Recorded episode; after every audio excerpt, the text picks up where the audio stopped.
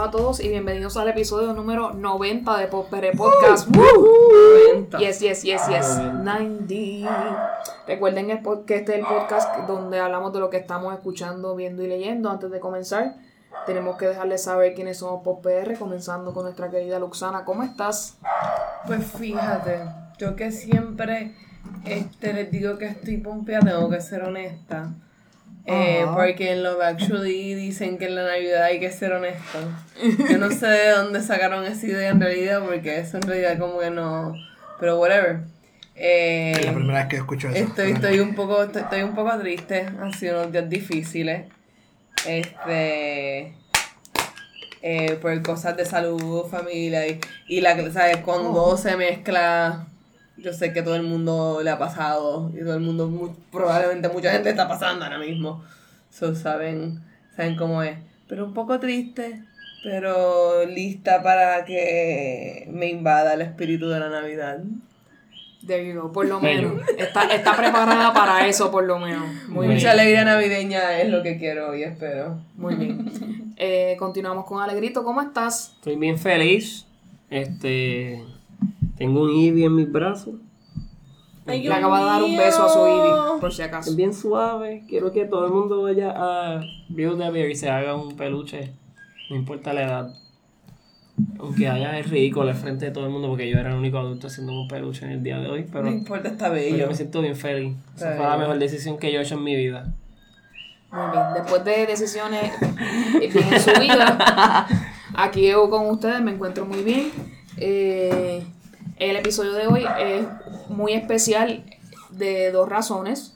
Eh, primero, tenemos como invitado nuestro invitado recurrente. O sea, él es este como que nuestro oficial. Exacto. El, El- el el- main, el main, como que. El miembro padrino. honorario de Pop Ah, I Podcast. like that. Eso me gusta. Eh, el George Rivera. padrino. Yo es como que estoy tan emocionado porque como yo casi no tengo la oportunidad de salir en podcast. ¿Qué es, un, qué es un podcast para ti? Sí, ¿Qué es un podcast? ¿Podcast?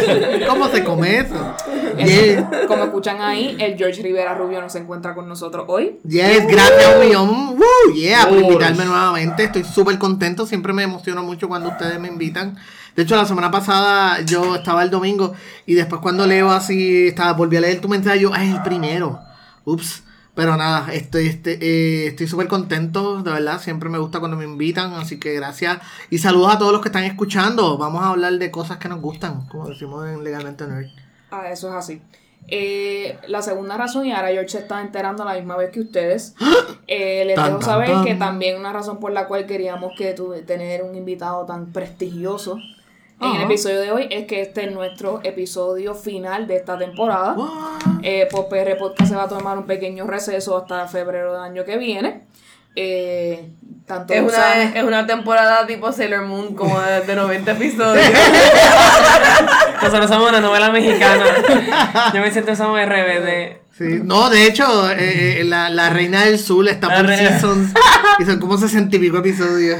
Pues la cosa está buena, hay que tomarse Hay que de momento un respite. Exacto, este, tanto Luzana Alegrito como yo tenemos proyectos y cosas que trabajar en estos próximos meses y necesitamos un poco más de tiempo específico para dedicarnos a ellos, así que, pero usted no se lamente que volveremos el año que viene, como les dijimos en febrero, listos para la segunda temporada de Popere Podcast, así que espérenos por ahí.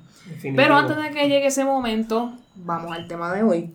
Eh, en- para cerrar ¿verdad? este capítulo, eh, muchas cosas han estado pasando, pero primero, primero quiero que hablemos, obviamente, del fenómeno de Mandalorian, porque obviamente no podemos eh, hablar, salir de este podcast sin hablar de esto. Eh, después vamos a hablar como tal del streaming service, pero quiero antes de hablar de eso, dedicarnos a Mandalorian un ratito. Y adicional a eso, cuáles son las expectativas de cada uno de ustedes para Rise of Skywalker. Así que, George, cuéntanos, uno y el otro. Yo sé que tú has sido bastante entusiasta con Mandalorian, así que cuéntanos.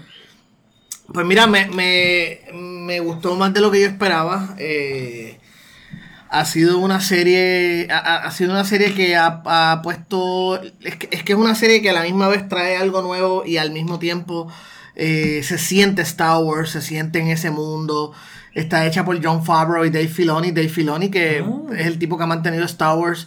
Yo diría que es el verdadero hered- heredero de George Lucas, que es el que trabajó en Star Wars The Clone Wars, en Star Wars Rebels, Resistance y ahora está trabajando en The Mandalorian. Eh, y la verdad que me ha, estado- me ha gustado un montón.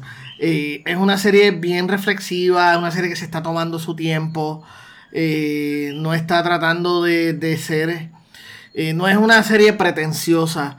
Y es una serie bien. Se siente íntima. Es como que la historia de esta persona. Y por lo general, lo, lo, lo- tú sabes que todas las películas de Star Wars se han distinguido porque todas, ¿verdad? En todas se pelea el destino de la galaxia y todos, todos estos big, inmensos riesgos y stakes. Y esta es como que más, más, más pequeñita, más, más, más, más íntima. Como que la historia de esta persona, de este personaje eh, en la galaxia. Y eso me gusta. eh, me gusta. Me ha gustado hasta el momento. Eh, obviamente, Pedro Pascal como el Mandalorian también me gusta el hecho de que lo han, han- hemos ido chipping, ¿sabes? Como que poquito a poquito, ¿verdad? Cantito a cantito hemos descubierto más de él y del personaje y de estas cosas. Eh, eh, y de que la, la serie, pues, es Star Wars, pero no, no, hay uno que otro eh, secreto o escondido, lo que le dicen los easter eggs, ¿verdad? Sorpresita guardada, pero no es una serie que tampoco nuevamente eh, eh, intenta todo el tiempo decirte, ah, esto es Star Wars, esto es Star Wars, tú sabes. Es como que, no sé, es una serie como que, que bien chévere, ¿verdad? Me ha gustado un montón, a mí me ha gustado mucho y, y siento que le ha, ha reencendido el amor por Star Wars en cierta manera. Muy bien. Sí, maybe era lo que se, necesitaba para poder prender de nuevo esa llama, que las películas recientes que han sacado no lo han hecho en, en la fanaticada. No, no, realmente yo creo que la última película que yo vi que de la mesa salí bien emocionado de ver una película de Star Wars fue Rogue One. Porque eh, The Last Jedi, pues a mí no me... No la odio, o sea, eh, lo que pasa es que pienso que es Marvel's The Last Jedi. Entonces, eh, no la siento que es una película de Star Wars, siento que es una película malverizada y, y azucarada para los tiempos.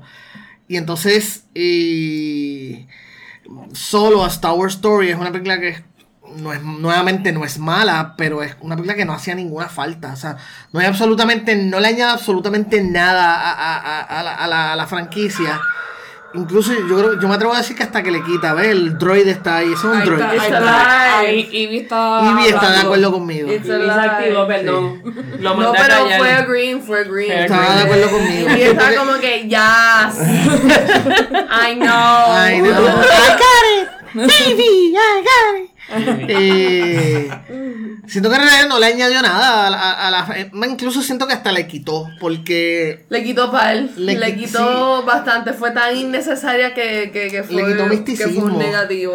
Sí, entonces la, la, la, la película es como que a lo mejor si hubieran hecho cosas en- por partes, pues hubiera estado mejor. Pero siento que ellos trataron de, de agarrar todo lo, todo este eh, legado, no, no legado, todo este misticismo que era Han Solo y trataron de como que no neces yo no necesitaba ver el Castle Round, yo no necesitaba ver de dónde habían salido los dados. O sea, era como que mm, siento que trataron de meter tanto en una sola película que, que, que Era que pues. es muy humana para lo que está. Para el tema y la franquicia en general. O es muy human based, no sé. Pues fíjate que a mí, a mí la parte de la película que más me gustó fue el final, fíjate, eh, el- los últimos minutos de la película, los últimos 20, 30 minutos fue la parte que más me gustó, que es cuando la gran revelación de que la mafia esa que había era, el, el que la estaba manejando era este Darth Maul y qué sé yo qué, y eso me, me- pues por lo menos está interesante y en Fitness me gustó mucho, lo- lo- este, este grupito de guerrilleros me gustó mucho. Eh, pero en realidad es como que la película tenía prisa por es como, como que tenemos que hacer todo lo que tenemos que enseñar todo, todo lo el Castle Round y cómo se conocieron y cómo le tumbó el el Millennium Falcon, como que no dejaste nada para después, o sea, lo querías explicar todo, en una sola película, cuál es la necesidad de tu cuál era tu prisa y siento Yo que de siento repente que sí, es verdad, lo hicieron y no pensaron en como que extender ese, ese universo de él. A- aparte, que- sí, no, y aparte también que la película originalmente iba a ser dirigida por Phil Lord y Chris Miller, que son dos de los mejores creativos que hay en Hollywood por muchos años. Ellos, las películas de ellos tú sabes que las estás viendo, que son de ellos. Y siento que a última hora se asustaron y después dijo, no, no, vamos a hacer la más clásico Star Wars. Entonces lo que quedó fue como que un híbrido de las dos cosas, plus trataron de empujarle tantas cosas a la película que al final, pues. Plus fue innecesario. Necesario. Pero ustedes saben qué, yo voy a ser honesta. Yo pensaba que lo- The Mandalorian era innecesario. Y yo vi todos los trailers y estaba como que I roll to the back of my head y bien psíquica y bien sarcástica. Y estaba como que yo ni quiero Disney Plus. Pero nada, mi hermano lo compró con ATT como que en el pre-order ese, eso desde el primer día teníamos Disney Plus. Y nada, yo aún así me resistí a ver Mandalorian. Yo vi el show de Jeff Goldblum, bello. Me encanta Jeff Goldblum. Este, vi un montón de, de películas out of the vault. Pero nada, después de momento yo estoy así tranquilamente scrolleando en mi Facebook, tratando de existir en este planeta, cuando llegó una noticia de que The Mandalorian sobrepasó a Stranger, Stranger Things, Things, como el, el show más Google. Y, y ahí yo digo, pues, voy a tener que ver esto porque es I que no hay... to- Yo dije, I guess que, que vamos a tener que ver. Y, y yo me senté a verlo y hasta Ángel lo vio conmigo. Yo lo tenía ahí puesto y yo se- seguía como que resistiendo. Yo como que esta porquería. Y esa... Ese fucking show ha comenzado. Y yo inmediatamente ya yo estaba tan cautivada por todo, por todo, por el mundo. Y, y yo había leído un artículo que yo estaba súper cínica y después it turned out to be exactly how I felt about the show. Pero el artículo estaba diciendo que The Mandalorian es la cosa más Star Wars que se siente en Mm. como que desde como que la, uh, la, la trilogía original, como que it just feels so, como que estamos aquí en Star Wars, no como que los im- imposters que se sentió de momento las Jedi en algunas partes para algunas Y como personas. las escenas de Hayden, Christ Hayden Christensen y eso. Sí. Pero nada, yo, yo estoy bien pompeada, demasiado pompeada. Y eh, yo quiero discutir, ¿ustedes eh, escucharon de los haters por Twitter? De Bueno. Mandalorian. Eh, Bueno, era obvio que eso iba a pasar, pero no he estado muy pendiente de Eh, pues a mí me dio, a, a mí, a mí me encta, ¿verdad? Yo soy fem- bien feminista, yo me triguereo, yo me agito, siempre estoy puesta para eso, pero for the love of God. La- hay como que un grupo de feministas, y hago así, digo feministas con... Comillas con- en el aire. comillas en el aire, porque yo respeto al feminismo mucho y pienso que esto es una payasada lo que estas muchachas estaban alegando. Están molestas porque Mandalorian, entendían que Mandalorian eh, está como que pandering to como que man baby fantasies y es como que de hombre nada más y que no hay casi mujeres en Mandalorian. Y yo como que, literalmente cuando yo leí eso, mi, mi primera reacción fue, ¿cuántos hombres hay en Mandalorian? Like, there's mostly aliens. There's no even humans. Es como, Como que- que- Donde el género no importa en este asunto. Y, y son mand- y tienen casco. O sea, es como que o sea, uno no- y, y son el corillo de Mandalorians. Yo sé for a fact que por lo menos uno de los Mandalorians es mujer porque escuché hablar, pero ajá, todos tienen casco. Son hombre, mujer, whatever. Lo que sea. Or no gender. Hay muchos aliens en el universo de Star Wars. Entonces, no solo eso, sino que es como que cuán greedy. Esto es Disney Plus. Tú scrolleas para abajo uno y lo que tiene es una fila de películas de Disney Princesses. Y encima de eso, la trilogía que está en el cine centers around a female lead de Rey. Como que, por favor, vamos sí. Hay batallas y hay batallas. Vamos a calmarnos, vamos a calmarnos. Estamos bien, estamos Yes. bien. Estamos Entonces bien, también me molestó un poquito porque obviamente Pedro Pascal es este hispano. Sí. Entonces, ya esto es como un kind of spoiler. Pero es que, nada, en algún momento... Spoiler este, alert. eh, bueno, pero no, es un super mini spoiler y pasan todo. Pero en un momento, ¿sabes? Porque obviamente no se quita el casco, pero en un momento hay un flashback de él como un niño, ¿verdad? Entonces es obvio que es un niño, pues que puede ser hispano, que puede ser musulmán, o sea, con características. Entonces es como que, ya lo- ustedes están fucking quejándose De que, De que no- de que no hay mujeres y yo aquí bien pompeada, yo como que look at this little Hispanic boy, como Sí, que ¿no? about to lead this Mandalorian sh- número uno show, como que, ¿sabes? Pom- ¿Por qué tenemos que ser así? Pompense por todas las No, y- minorías. y de verdad que ha sido- pompense por todo. Ha sido no nada más being greedy about the one thing tuyo. Porque lo- los latinos han salido bastante desde Rogue One. Yes. Como que Diego Luna. Después tenemos a este dude, este. Está bueno, Oscar está Ramírez. bueno, Oscar. está Oscar bueno. Mm, Está bueno. Así está que bueno. están siendo inclusivos, están incluyendo otras, Otras también Sí, a la minorías que no se están viendo presentes, así ¿verdad? que vamos a calmarnos un poco. Vamos a en la última de. Star Wars hay una vietnamita Rose. así. Todo va a estar bien, ladies. We got this. Bueno, ya, ya, Asian. ya, ya Hollywood se dio cuenta que las películas de mujeres van a pegar y están invirtiendo en, en ellas. y- Incluir, exacto. Y todo va a estar bien, por lo menos en ese aspecto. Yo, eh, la otra- tu otra pregunta era de que mi expectativa de Rise of Skywalker. Antes de eso, Todavía. eh, vamos a hablar del efecto Baby Yoda, porque es que si no hablamos de eso, no Ah, sí. Este, ¿por qué? ¿Cuál es la fascinación? ¿Cuál es la que llama la atención tanto? ¿Cuál es el, no sé, cuál es el empuje? ¿Por qué? Sí, antes, antes de decir eso, quiero contar una historia que Werner, Hart, eh, Werner Herzog, ¿cómo se pronuncia ese nombre? Es no un, director, él, él es, él es un, que es el, él es el cliente, de hecho, en la serie, si están viendo la serie, él es el cliente, él es el que paga para que busquen a Baby Yoda. Y ese señor es un actor y director bien conocido y bien respetado. Entonces, él eh, le está contando que cuando ellos estaban filmando las escenas con Baby Yoda, él vio que John Favreau y Dave Filoni iban a sacar el muñequito, el puppet. Él, él dijo que el, el puppet estaba tan bien hecho y se veía tan real que él le hablaba, que él hasta le, le daba hasta sentimiento verlo. Que eso parte explica lo que tú estás diciendo, porque estaba tan bien hecho y tan bien desarrollado. Y, es el- y la mayor parte del tiempo que lo vemos en escena es un puppet, es, es un, está ahí presente. Entonces, que Que es bueno que- saberlo también, ¿verdad? Para que vea que eso hace homage a las películas antiguas donde Yes. eran ver la marioneta, eran era un- una marioneta. Entonces él vio que lo iban a sacar y él pregunta por qué. Y era que porque ellos lo que estaban haciendo era filmando con el puppet y iban a filmar sin el puppet. Por si acaso Disney después se asustaba y prefería poner una versión CGI y que él le gritó y le dijo, Leave it, cowards, déjenlo. Sean cobardes, Nice. déjenlo. Dejen el Me puppet, no eso. graben, no graben sin el puppet, déjenlo. Leave it, O sea, como. Werner Herzog, porque se lo hubiera gritado Jorge Rivera, o sea, you're fired, ¿entiendes? Exacto. Pero Werner que Herzog. tú tengas que decir, Exacto, pero es. Werner Herzog y cuando él lo dijo, pues yo, está bien, no, no, no le vamos, no, a este tipo no le podemos decir que no. Entonces, pues, eso es parte, yo creo que eso es parte.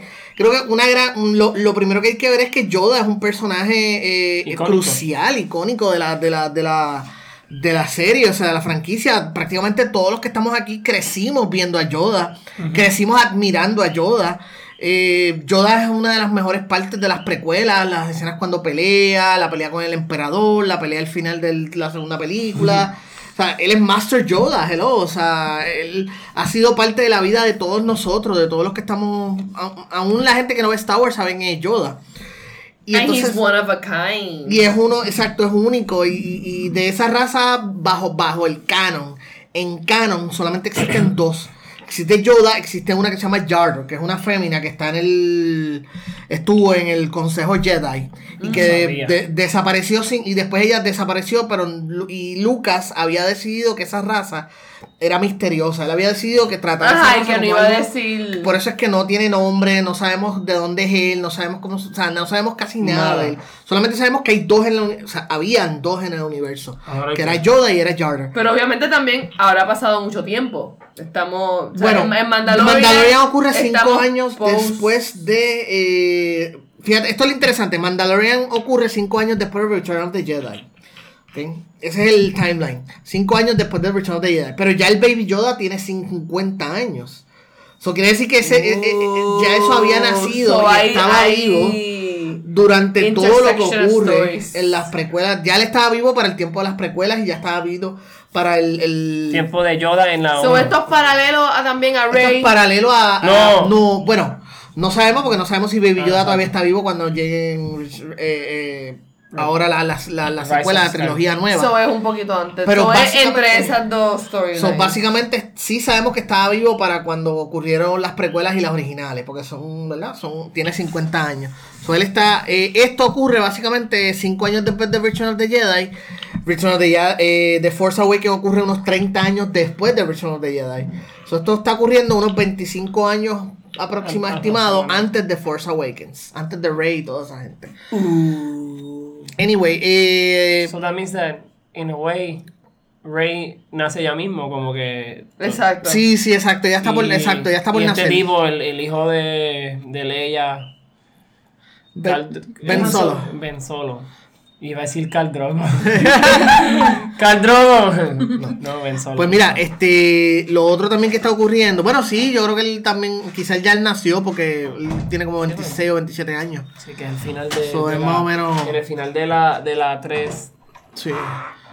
Eh, que, que estaba, ah, ok. Pues Baby Yoda es esta versión pequeñita y aparte de eso de que cumple con todas las cosas que uno sabe que, que la gente le enternece, es un personaje pequeñito pero con los ojos, Ojos grandes. grandes, sí. Eso ya tú sabes que ayuda. Eh, es un bebé y el ser humano pues por naturaleza se siente, hay una respuesta evolutiva, sentir una especie de Sí. ternura hacia los, los cachorros de la raza. No todos, ¿verdad? No todos nos sentimos así, pero la mayoría de la gente es como que un bebé, qué lindo, tú sabes, No, es sí, una respuesta y- evolutiva. Y el cute factor hace que llame la atención para que más personas Y lo el vean. Q Factor. So, es una combinación de todas esas cosas. Plus, eh, ellos lo han sabido eh, trabajar bastante bien. Porque es un baby, pero camina solo. No habla, pero ya lo hemos visto usar la fuerza. Este. Es como que bien. Sí, sorry por el suelo, pero qué carajo. Spoiler alert. Sí, sorry. Este. Es, es un baby. Alegrito entonces- está shooked ahora Sí. mismo. Sí, Sorry. eso, eso es lo que porque Voy a- fíjate, yo voy a a mí, ni me gusta yo- a mí ni me gusta el Yoda original ni el cuteness factor me de esto, pero me me me tiene tan y tan pompeada just the the force and the light in him Exacto. or it or her O lo- lo que whatever sea. or no they, sabemos lo que. or Entonces-. No tiene nombre- pero, no pero tiene es, nombre es un ser tan de luz Yes. y tan este pues sabes como que me pompea tanto dentro del concepto de este de este universo Yes. Creo que también hay, una- hay como que esa cuestión es como tú dices, como que todo el mundo quiere protegerlo, como que I wanna hug him y Sí. protegerlo y que no le pase nada.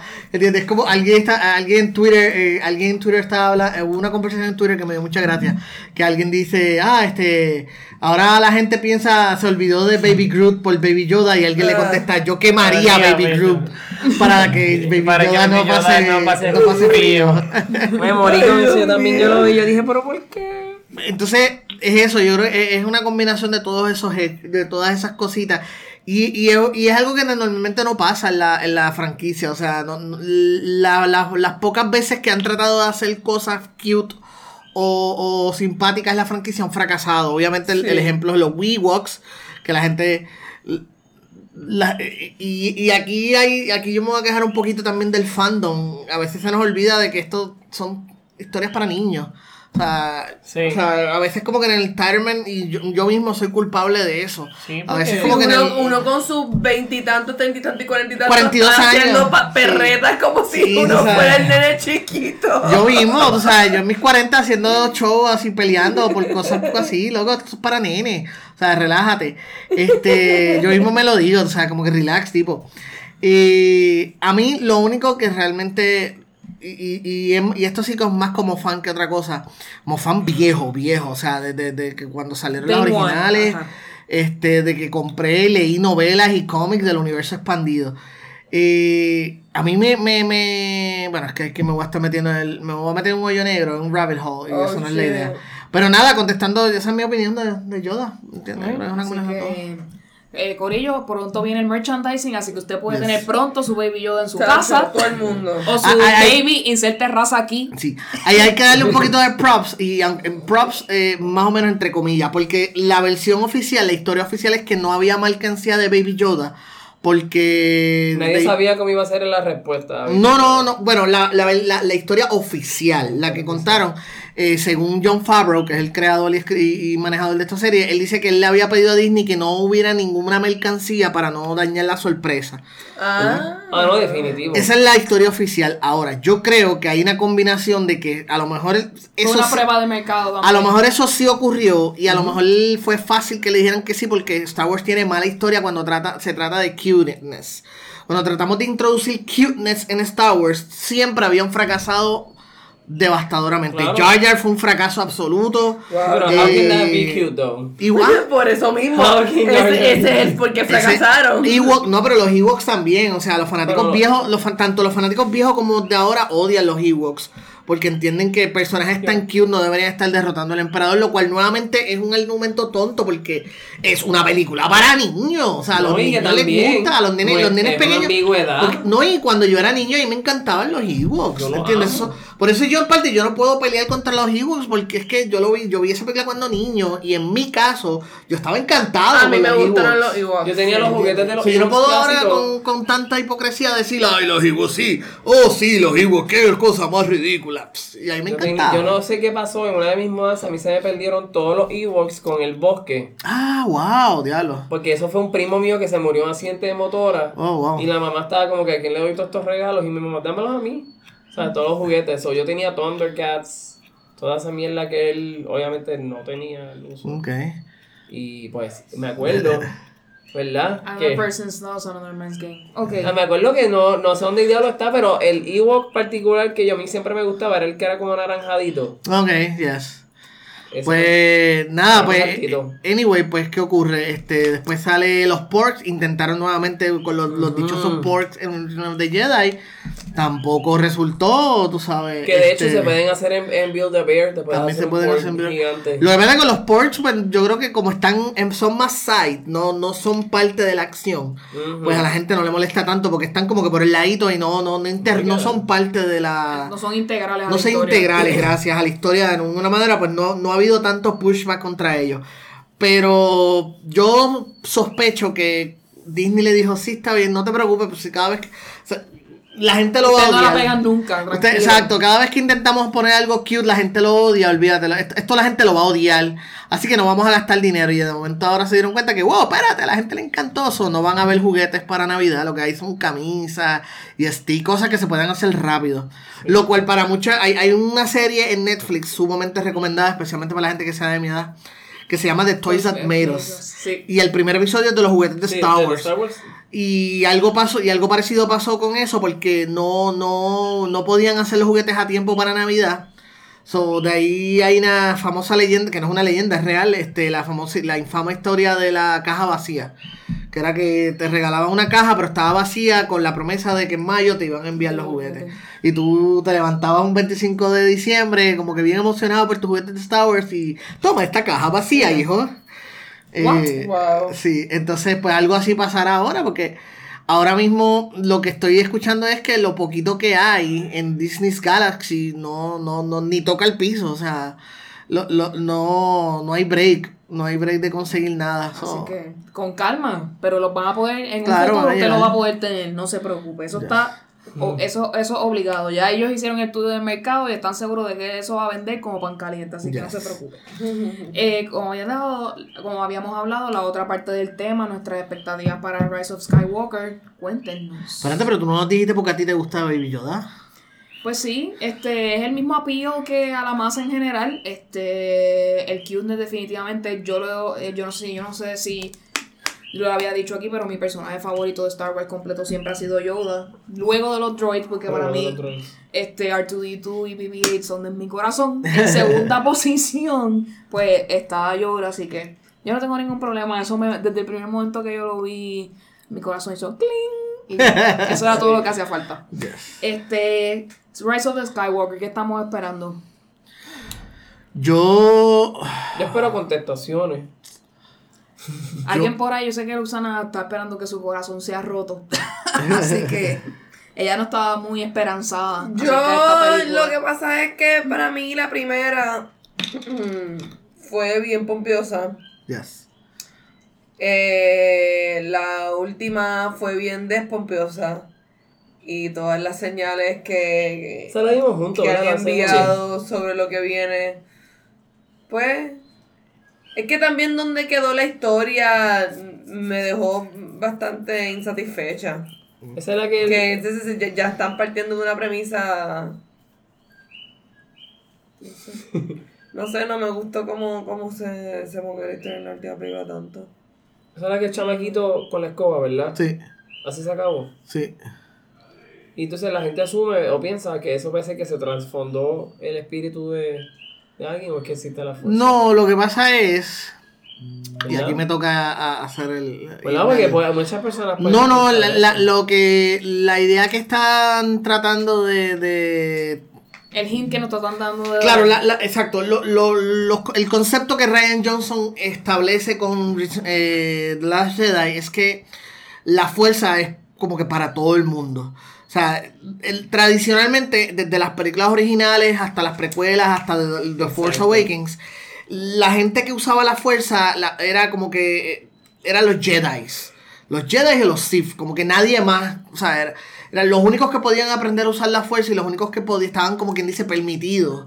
en ese mundo. in them. Sí, sí, bueno, midichlorians técnicamente eh, son canon, pero no son... Knack, knack. No los menciones, por favor. Vamos a olvidarnos de eso ever.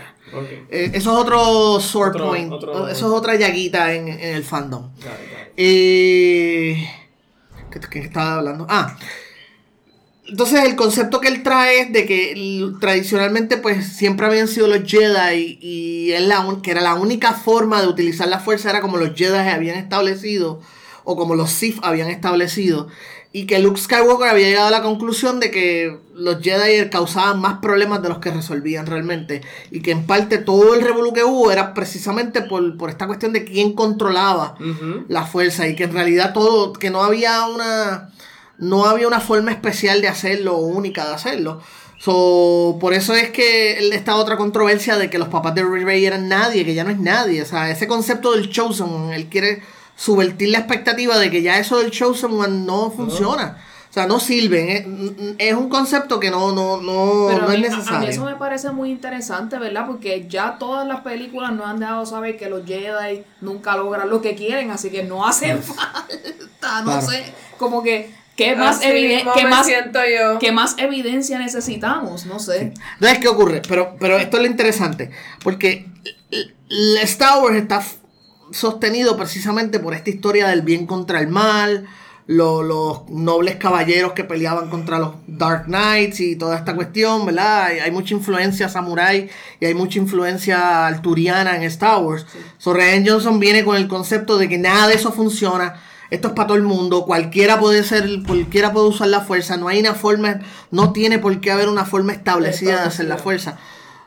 Lo cual está cool en cierta manera, porque pues abre una mar de posibilidades a qué puedes hacer con la saga en el futuro. Y ya no tienes que estar encajado en una sola idea. Sí. ¿Entiendes? De que Jedi o Sith y más nada, ni más nada, ni más nada. No, él ahora abrió esa puerta, lo cual está cool. Pero a la misma vez estás destruyendo todo bajo lo cual está construido Star Wars por treinta y pico de años. So, eso puedo entender que hay, ese es el choque entre... Esto es lo que me tiene a mi agita. ¿Entiendes? Claro, es ese choque entre la vieja, la vieja guardia y, y la gente que dice, espérate, pues ahora, ahora, ahora podemos hacer muchas cosas porque ya, ya no estamos en- encajados en una sola, en un solo concepto. Lo que me parece un poco selfish de los fanáticos antiguos y que la nueva generación necesita una nueva historia galáctica Yes. para con la cual ellos desenvolverse ahora. Desenvolverse y que sin- sea más ah, inclusiva y abierta que- y todo eso. Lo que pasa es que no es selfish o no, es que I think it's a tra- it's trash, como que no me gusta. O sea, no es como que, o sea, no es- yo no voy a hatear como que así nivel como que las de los memes, como que no, esta película. Pero es como que, pues si tú me preguntas, si tú no me preguntas yo no lo voy a mencionar porque no me interesa. Pero si tú me preguntas es como que, no, no, ¿sabes? La cagaron, para mí la cagaron. Para mí la nueva historia la cagaron. La, la vieja historia era buena y la nueva historia no es buena. Esa es mi opinión Yo, objetiva yo tengo de la otro... situación. Perdón. No, no, no. No, yo tengo otra perspectiva que yo tengo y es que estas nuevas películas son una versión azucarada de algo que ya había. que era el universo expandido. Cuando Lucas ya, hacía muchos años, antes de la venta, Lucas había dicho que el universo expandido realmente no era canon. Aunque cuando él hizo las precuelas, la presión de los fans lo obligó a añadir cosas del, del universo expandido. Eh, entonces cuando Disney compra y Disney va a anunciar las nuevas películas, ellos dicen que, van a que ya eso, el universo expandido ya no cuenta, que ellos van a contar sus propias historias. Pues cool. Ok, pues ya hay una historia contada que los fans conocemos, la historia de los gemelos, los, los hijos gemelos de, de Han y, Leia, el hijo menor de ellos, el Mara Jade, el, todos estos personajes, los Yusabon. So, toda esta historia me la vas a eliminar. Ok, cool. Pues ¿qué me vas a dar a cambio? Y muchos de los que pasamos por todas esas historias de los 90 y principios de los 2000, sentimos que lo que nos dieron a cambio no es igual de bueno, no es tan bueno, tan desarrollado. Un ejemplo que yo puse, por ejemplo, la historia de los gemelos de Luke, de, de Honey y Leia, Jason y Jason solo. Esa es una historia bien buena, es una historia bien desarrollada. Este, es una historia Eso bien suena más es interesante que lo que pasó. Sí, es una historia, es una historia Star Wars, es, es una tragedia a la misma vez. Se mantiene esta cuestión de familia versus obligación. Eh, por ejemplo, ya, eh, eh, entonces Rey y, Ke- y Kylo son una obra, una versión, una versión obviamente azucarada y rebajada de esta historia. Por darles un ejemplo de cuán por, o cuán, cuán bajado, cuán, cuán inferior. Yacen solo, antes de que él decida entregarse al lado oscuro, él va a la guerra, él sufre en la guerra, él ve amigos morir, él lo capturan, Sí, él lo tiene torturan. específico. Él tiene un todo durante todo este tiempo tiene un debate interno, Sí que. tiene influencia exterior y finalmente se entrega al lado oscuro, mata a un miembro de la familia y ahí es que confirma su un sí, ¿le suena familiar? Bueno, pues ¿qué le pasó a Ben Solo? Pues Ben Solo, un tipo ahí Snoke le habló pestes de la familia y un día el tío por poco le sale con pendejadas, un día que está, perdón, le sale con, con, con cosas un día en la cara, le prende el... no te preocupes, que usted puede hablar Sí, sí, como usted sorry. quiera. Un día cogió el tío prendiendo el lightsaber, mirándolo mal, y pues ya eso fue suficiente para irse al lado oscuro. Ok, wow. A mí me Qué gran historia, wow. A mí me pasó lo Gracias. mismo cuando. A mí me cuando- pasó eso A mí me también. pasó exactamente lo mismo cuando, cuando conocí a mi tío, básicamente. Supe que. Te ibas a entregar al lado me iba a oscuro. entregar al lado oscuro. De, de verlo. Sí, entonces, nuevamente, lo, lo, lo que ocurre entonces es que me diste una versión tan azucarada. Y otra cosa, me diste exactamente lo mismo que ya había. O sea, toda esta, esta conversación de que es algo nuevo, no lo es. No. First Order es lo mismo que el Imperio, Resistance es lo mismo que... O sea, es exactamente la misma historia, contada de otra forma, en otro ritmo. Y me lo estás tratando de hacer pasar como algo nuevo o difícil. El concepto que les estaba hablando ahorita de Ryan Johnson, que él quiere decir que ahora todo el mundo, la fuerza puede, Puede estar disponible todo el mundo. Ryan, ya eso estaba en el universo expandido, ya eso se había Sí, explorado. que basically he's just taking So, the best no- ideas. Exacto, no, no me estás dando nada nuevo para los fans viejos. Eh, lo estás haciendo, lo estás pasando como tuyo, te están dando crédito porque, wow, genial. Y como uno Sí. aquí, como que, ah, Sin embargo, exacto, yo creo que eso fue lo que él hizo. Sí. Como Ah. cancelaron las historias canon. sí. Pues, Y, y mi, Pero- mi, mi mayor problema con The Last Jedi, que nuevamente no es que a mí me gusta, yo la puedo ver y la disfruto, pero mi mayor problema con la película es que parece una película de Marvel.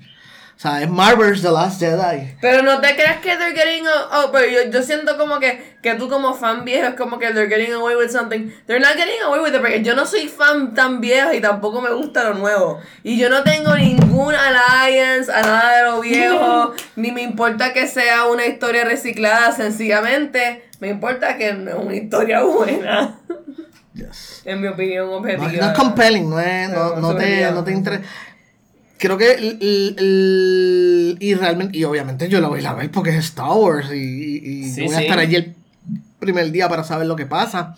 Pero yo me siento igual de que no sé realmente, honestamente no estoy seguro, no, no sé qué van a hacer, no sé cómo va a tenerme la historia. Y, en- y honestamente tampoco sé si me importa. es ¿entiendes? esa empieza el Yo siento que no me 18, importa. O sea, la voy a ver y obviamente, pero no, no sé lo que pase. Luke, por ejemplo, la historia de Luke en el universo expandido es súper interesante. Súper. Él llega a un punto en que se entrega al lado oscuro, logra, logra salir, eh, Tiene una esposa. tiene una esposa, tiene un hijo. eh, lo votan de la nueva orden Jedi. O sea, hay intriga, hay política, hay maquinaciones, hay personajes nuevos interesantes, hay un montón de cosas. Y, y entonces se supone que yo piense que, que de la seda es genial porque hubo una escena la escena de, de Leia con Paul Dameron y, la, y la, la, tipa esta que tenía un plan escondido que no lo quería decir. Se supone que yo pienso que eso es genial. No, sorry, pero no lo voy a no lo es porque hay historias mucho mejores en lo que ya lo que ya teníamos antes y que me quitaste porque me ibas a dar algo mejor y no resultó mejor, es inferior. Lo que me dieron es inferior en todos los aspectos. I still enjoy it porque es Star Wars, pues, y es lo que hay, no, no hay absolutamente más nada que, no podemos hacer más nada más que o verlo o no verlo. ¿Y la película tú crees que empiece en Puerto Rico el 19, verdad? ¿O va a empezar eh, el... no, no tiene fecha, eso, eso es gracias Colonia, gracias vivir en la colonia, pero este, no, en Estados Unidos ya hay preventa y todo. Aquí me han dicho Coquí, la, la película estrena en 20 días. hoy, de hecho, estamos grabando ah, hoy. Estrella, estrella, no, estrena en 18 días, perdóname. Y todavía no hay. Una semana antes, as usual, o dos Probablemente, exacto. Probablemente una semana antes. Yo no tengo mucho problema con eso porque lo, lo, lo, lo que se consigue difícil, lo que se es difícil de conseguir son las IMAX y lo, las pantallas grandes. Y como yo lo que quiero es verla y después entonces pues la veo con más calma en pantallas más, Exacto, tú quieres seguir, o sea, follow the hype, usted la ve en la sala que usted encuentre. Y, después, entonces la veré en buenas salas cuando haya break. Pero no, no, no me mata tener que verla así rápido en una sala. Para, para dar el otro side de la historia, a mí, ¿verdad? Puede que soy una persona común y corriente de la plebe normal. A mí me ha en muchas cosas impactado la historia y me ha gustado bastante. Así que me interesa mucho verla y sí me emociona poder irla a ver. Este, y sí estoy envuelta en la historia que está pasando, ¿verdad?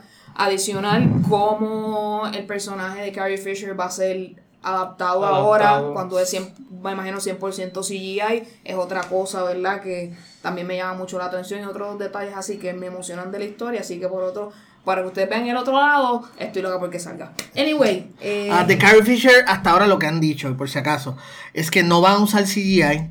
Lo que van a usar son escenas que eh, borradas de Exacto, que la van, a, Awakens, que la van a que las van a, probablemente sean flashbacks o lo primero que pasa en la película, las primeras escenas de la película y hay un time jump. Una de las dos cosas, si es que realmente no van a usar CGI. Y un paréntesis, ¿la muerte de ella afectó la creación de la historia de esta película? Bueno, en este, de hecho creo no me acuerdo si fue esta semana o la anterior que dijeron que en esta en esta se supone que era cuando ella iba a usar un lightsaber y se iba a ir full berserker Jedi mostra, usando la fuerza. Por eso, por eso pues, esperaron a la última. Ese es mi sueño de mi lado femenino que estuvo loco por ver eso.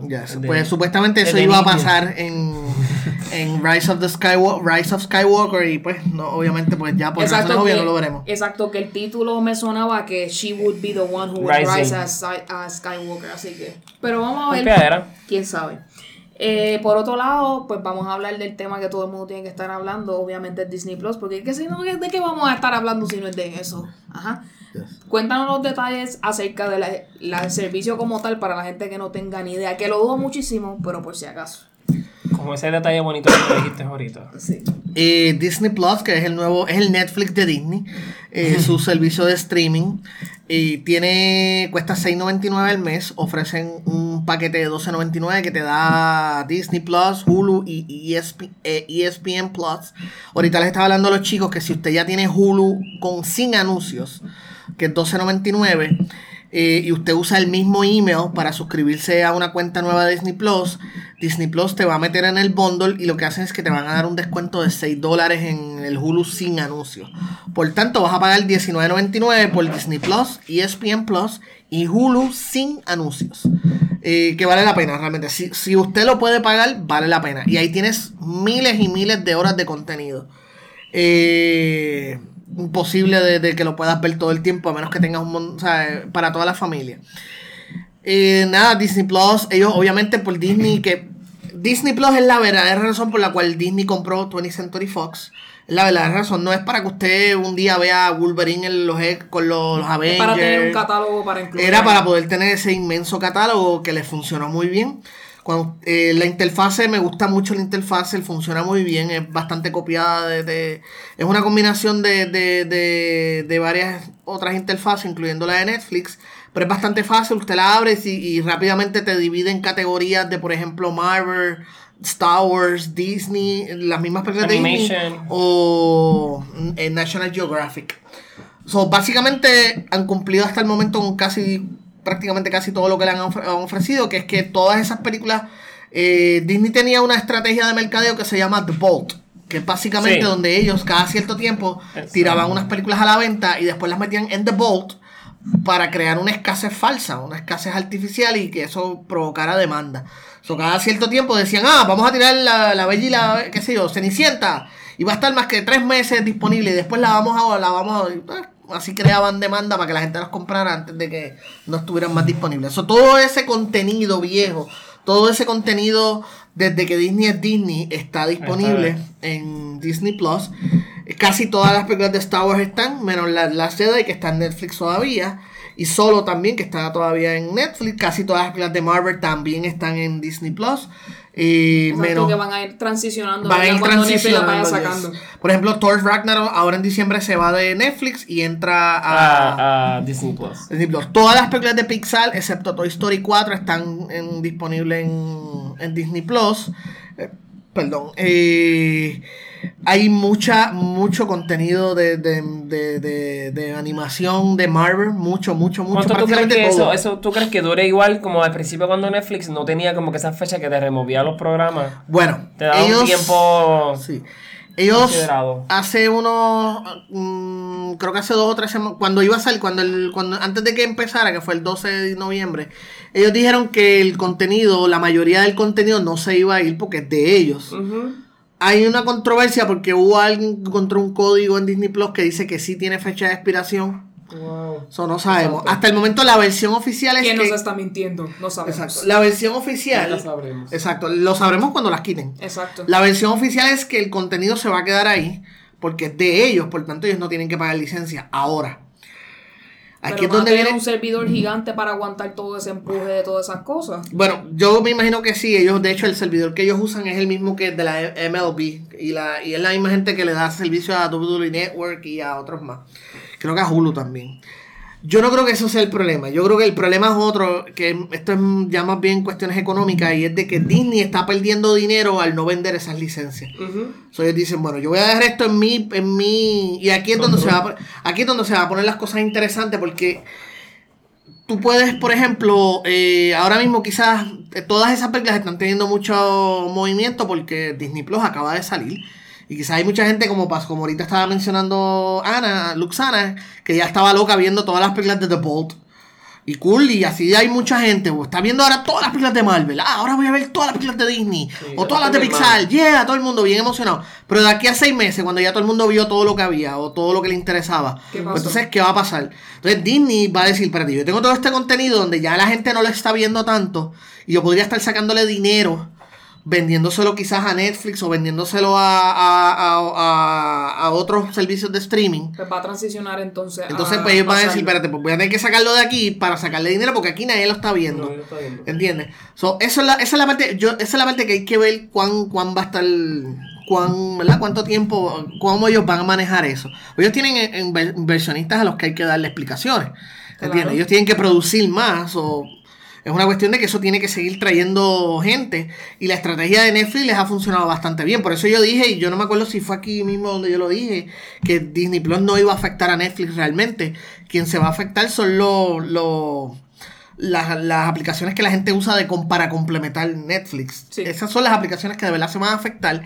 Y el, Ese contenido extra que yo veo dos o tres cositas y, y ya. lo quito, exacto. La gente por lo general, ah, pues yo pago Netflix nada más, pero a veces pongo Hulu, a veces pongo Stars, a veces pongo HBO Go, a veces pongo otra cosa. Eso es lo que se iba a afectar, no tanto Netflix. Yo no estoy diciendo que no hay gente que canceló Netflix para poner Disney Plus. Lo más lo que- probable lo hay, sí. Claro que lo hay, lo hay definitivamente. Lo que yo digo es que muchas de esa gente van a regresar a Disney, a Netflix porque Disney Plus, pues ya tiene todo este, este contenido, pero tiene todo este contenido ya lo vi, o sea, ya yo las vi en el cine o las compré Y pues ya las vi, o sea, y no hay más Hay nada. que ver qué van a hacer para inventar eh, contenido nuevo y también Yes. al- algo interesante porque tú tú estás diciendo, ¿verdad? De, de vender para otros lados y sí, eh, lo pueden hacer, pero tienen que, de- que dejarlo también en Disney Plus porque that's the promise. Tú no puedes decir Disney Plus streaming y que y entonces que de momento empiecen a faltar cosas en el catálogo. Mira, Disney es una compañía. Di- Disney es una compañía Sí, con sí. la que yo tengo una, una relación de amor y odio. Yo amo su contenido, yo amo el contenido de Disney, pero, odio la, la corporación. O sea, es una corporación bien, bien mala.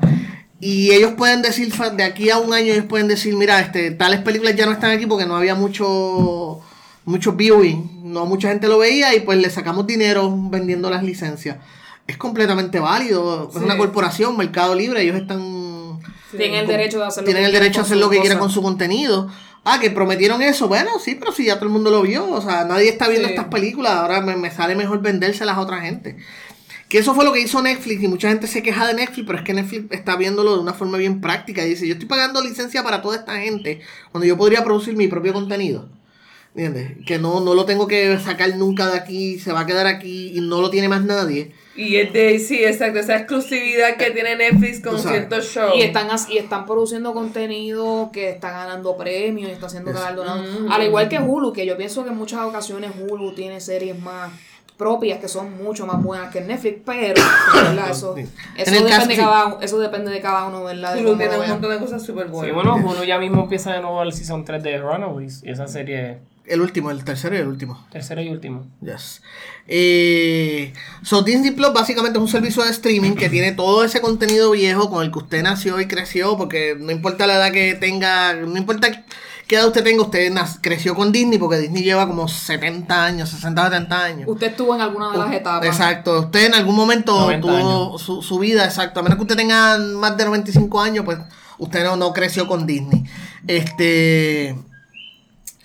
So, realmente no hay, no, no hay mucho que, decir más, más allá de eso. Tiene unos, unos que otros glitch. Finalmente, esta semana añadieron lo de eh, continuar viendo. O sea, era que el problema que tenía era que te salías de la aplicación y entrabas y era como si nunca hubieras entrado.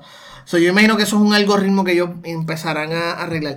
También es un poquito más fácil encontrar contenido porque obviamente lo primero que te tiran es el contenido más popular o lo más que la gente, lo más que ellos entienden que la gente va a buscar rápido, las películas de Disney más modernas, eh, eso tienes que scrollear un poquito, Exacto. pero Que, by the way, antes de que continúe, al fin vi Frozen. Así que porque cuando él termine de hablar, voy a habla- Habla hablar un poquito de eso, sí. Pues este lo que sí tienen bueno y es que tienes que buscar un poquito, pero un detalle importante que ellos tienen es que, por ejemplo, tú vas a la sección de Disney y cuando vas a la sección de Disney, esto lo dividen por subcategorías y hay unas bien chéveres que son este como por ejemplo Disney a través de los años, Disney para tal este tipo de películas Disney y lo mismo pasa con Marvel y lo mismo pasa con Star Wars. O, luego en Star Wars no hay mucho contenido real este como para hacer muchas subcategorías. Pero en el caso de Marvel y Disney sí, especialmente Disney. Pero en el caso de Marvel está bien interesante porque Marvel hay una categoría que es a través de los años y ahí vas a poder ver las series esas bien viejas de Spider-Man, eh, Spider-Man and His Super Friends, la de X-Men que está bien buena. La serie de X-Men, que hago un hoyo negro. Eh, yo me, me puse a verla otra vez y yo digo, esta serie era bien adelantada para su tiempo. Pero era genial. O sea, claro, claro, era buenísima. Era, era una serie que trabajaba, era, era una serie que trabajaba con racismo, prejuicio. En el primer episodio, en los primeros dos episodios, identidad. Era- en los primeros dos episodios matan a un personaje y ya la serie, en sus primeros cinco episodios, estaba trabajando con temas de, de raza, prejuicio, género, discrimen, Peligro. control gubernamental, control de las corporaciones, PTSD, traumas, pérdida de un ser querido. O sea, esta, esta serie está. Sí, yo me le acuerdo que- metía. Adelantada a sus tiempos. Yo me acuerdo que igual la de Spider-Man era igual porque estaban aliadas y hechas por el mismo productor y... Sí, y sí, era, era, era más o menos de esa Que Los misma- temas que se discutían eran bien intensos. Yo me acuerdo Yes. ser un niño y ver eso y yo creerme que eso era como que la hostia. Y todavía. Todavía lo es, la serie esa de los noventosas, de verdad que sí. Eh, y nada, de verdad está muy bueno. Yo lo recomiendo, yo creo que por 7 dólares al mes está muy bueno. Yo aproveché la oferta que tiraron Founders Club, que 3 pesos, eh, tres años por 4 y pico al mes.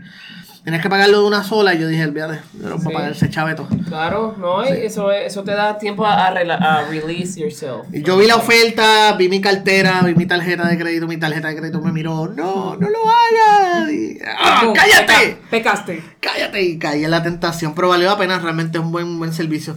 Si usted lo puede hacer, pague la anualidad, le sale más barato. Eh, si no, mire, lo bueno de todos estos servicios de streaming, lo bueno, lo- lo- hasta el momento, la- esperemos que no lo dañen pronto, pero hasta el momento lo bueno es que ninguna te pide contrato. So, usted puede suscribirse y cancelar como usted prefiera. La verdad, o sea, no hay ningún problema. Eh, y dieron un palo con The Mandalorian. So. Las otras series originales, la única que me ha gustado, que yo no tienes que verla si no la has visto, Ana. Yo sé que Luxana le va a gustar y quizás a Alegrito también. Bueno, quizás le gusta todo. Es Encore. Encore. ¿No la han visto? No. Encore. Yo la voy a ver. Primero que Kristen Bell. Es Kristen Bell, pues O sea, véala, y- ella, y esta oh, serie- She's a force. Pues ella no, de hecho, ella no sale mucho, tengo que decirte que ella no sale mucho. Ella como que la contrataron, le dieron un título de productora, pero ella sale al principio, ella explica lo, de qué se trata el episodio y no la volvemos a ver más. Bueno, entiendo que eso le conflige con, con The Good Place, Sí, que ella, está bien que Good ella Place. trabaja, ella está súper en demanda. Ella es Sí, súper en ella está bien pegada. Ella está bien Pero pegada. ¿sabes Y, que y- qué bueno, definitivamente. Sí, Fue Sí, muy no, buena. ella es una chulería. Yo me re- chulería. recientemente me enteré que ella era la narradora en, en Gilmore Girls. ¿De verdad? Y ella es la, y ella Gossip Girl. Ella es la voz de Gossip Girl. Y ella es la voz no de sabía. Gossip Girl, que eso fue lo que le estaba diciendo a mi hermana. Yo le dije, yo creo que ella era la voz de Gossip Girl. Y mi hermana me dijo, no sé, porque nunca la vi.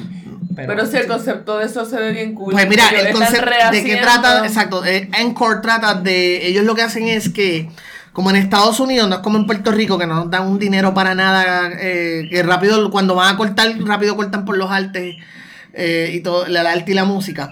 En Estados Unidos, las escuelas, eh, hay, hay, hay áreas, no en todos lados, pero hay muchas partes de Estados Unidos donde las escuelas tienen suficientes fondos para tener programas de música y programas de, de teatro y drama y baile y todo eso y hacen shows de Y- los cuales también Y cuando empiezan a cortar, protestan dos o tres días y los fondos aparecen. y los fondos aparecen, exacto.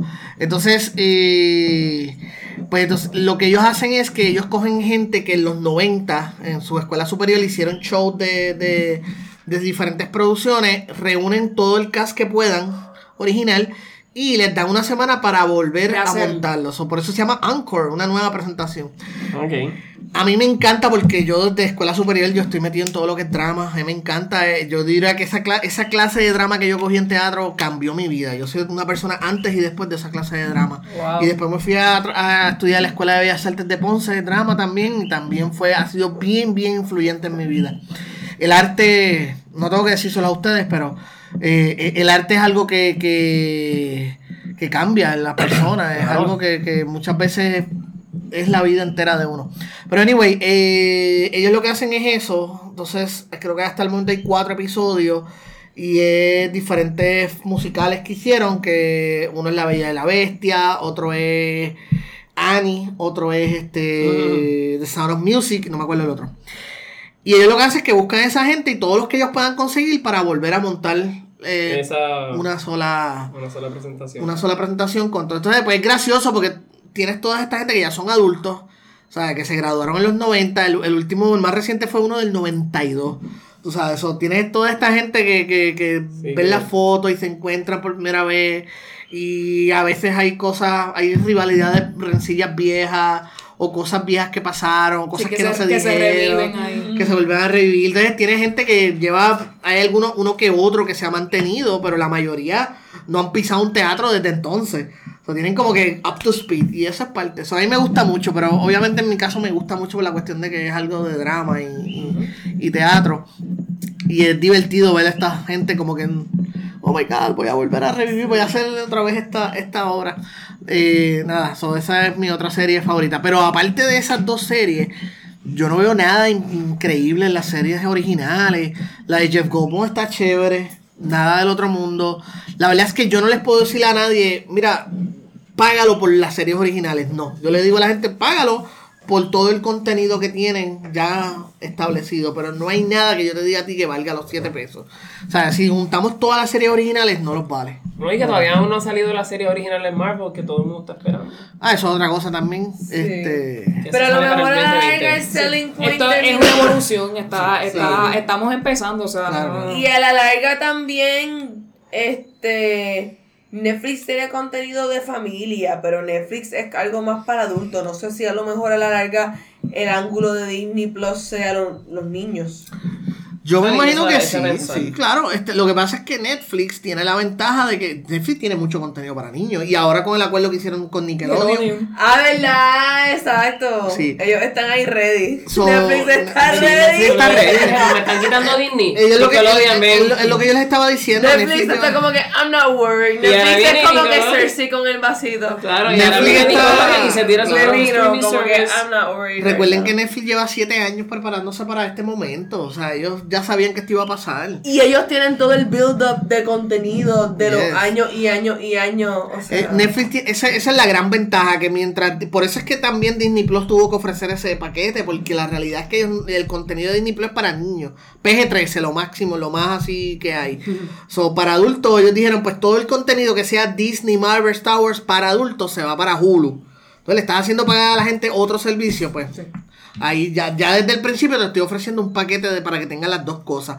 Netflix, un solo pago, una sola plataforma, cada cual crea su profile, le pones un seguro para que los nenes no vean lo que a ti te gusta ver y se acabó todo. De y ya todo. está, ¿entiendes? Sí, Ellos están más que ready. Netflix está más que ready para eso. Control.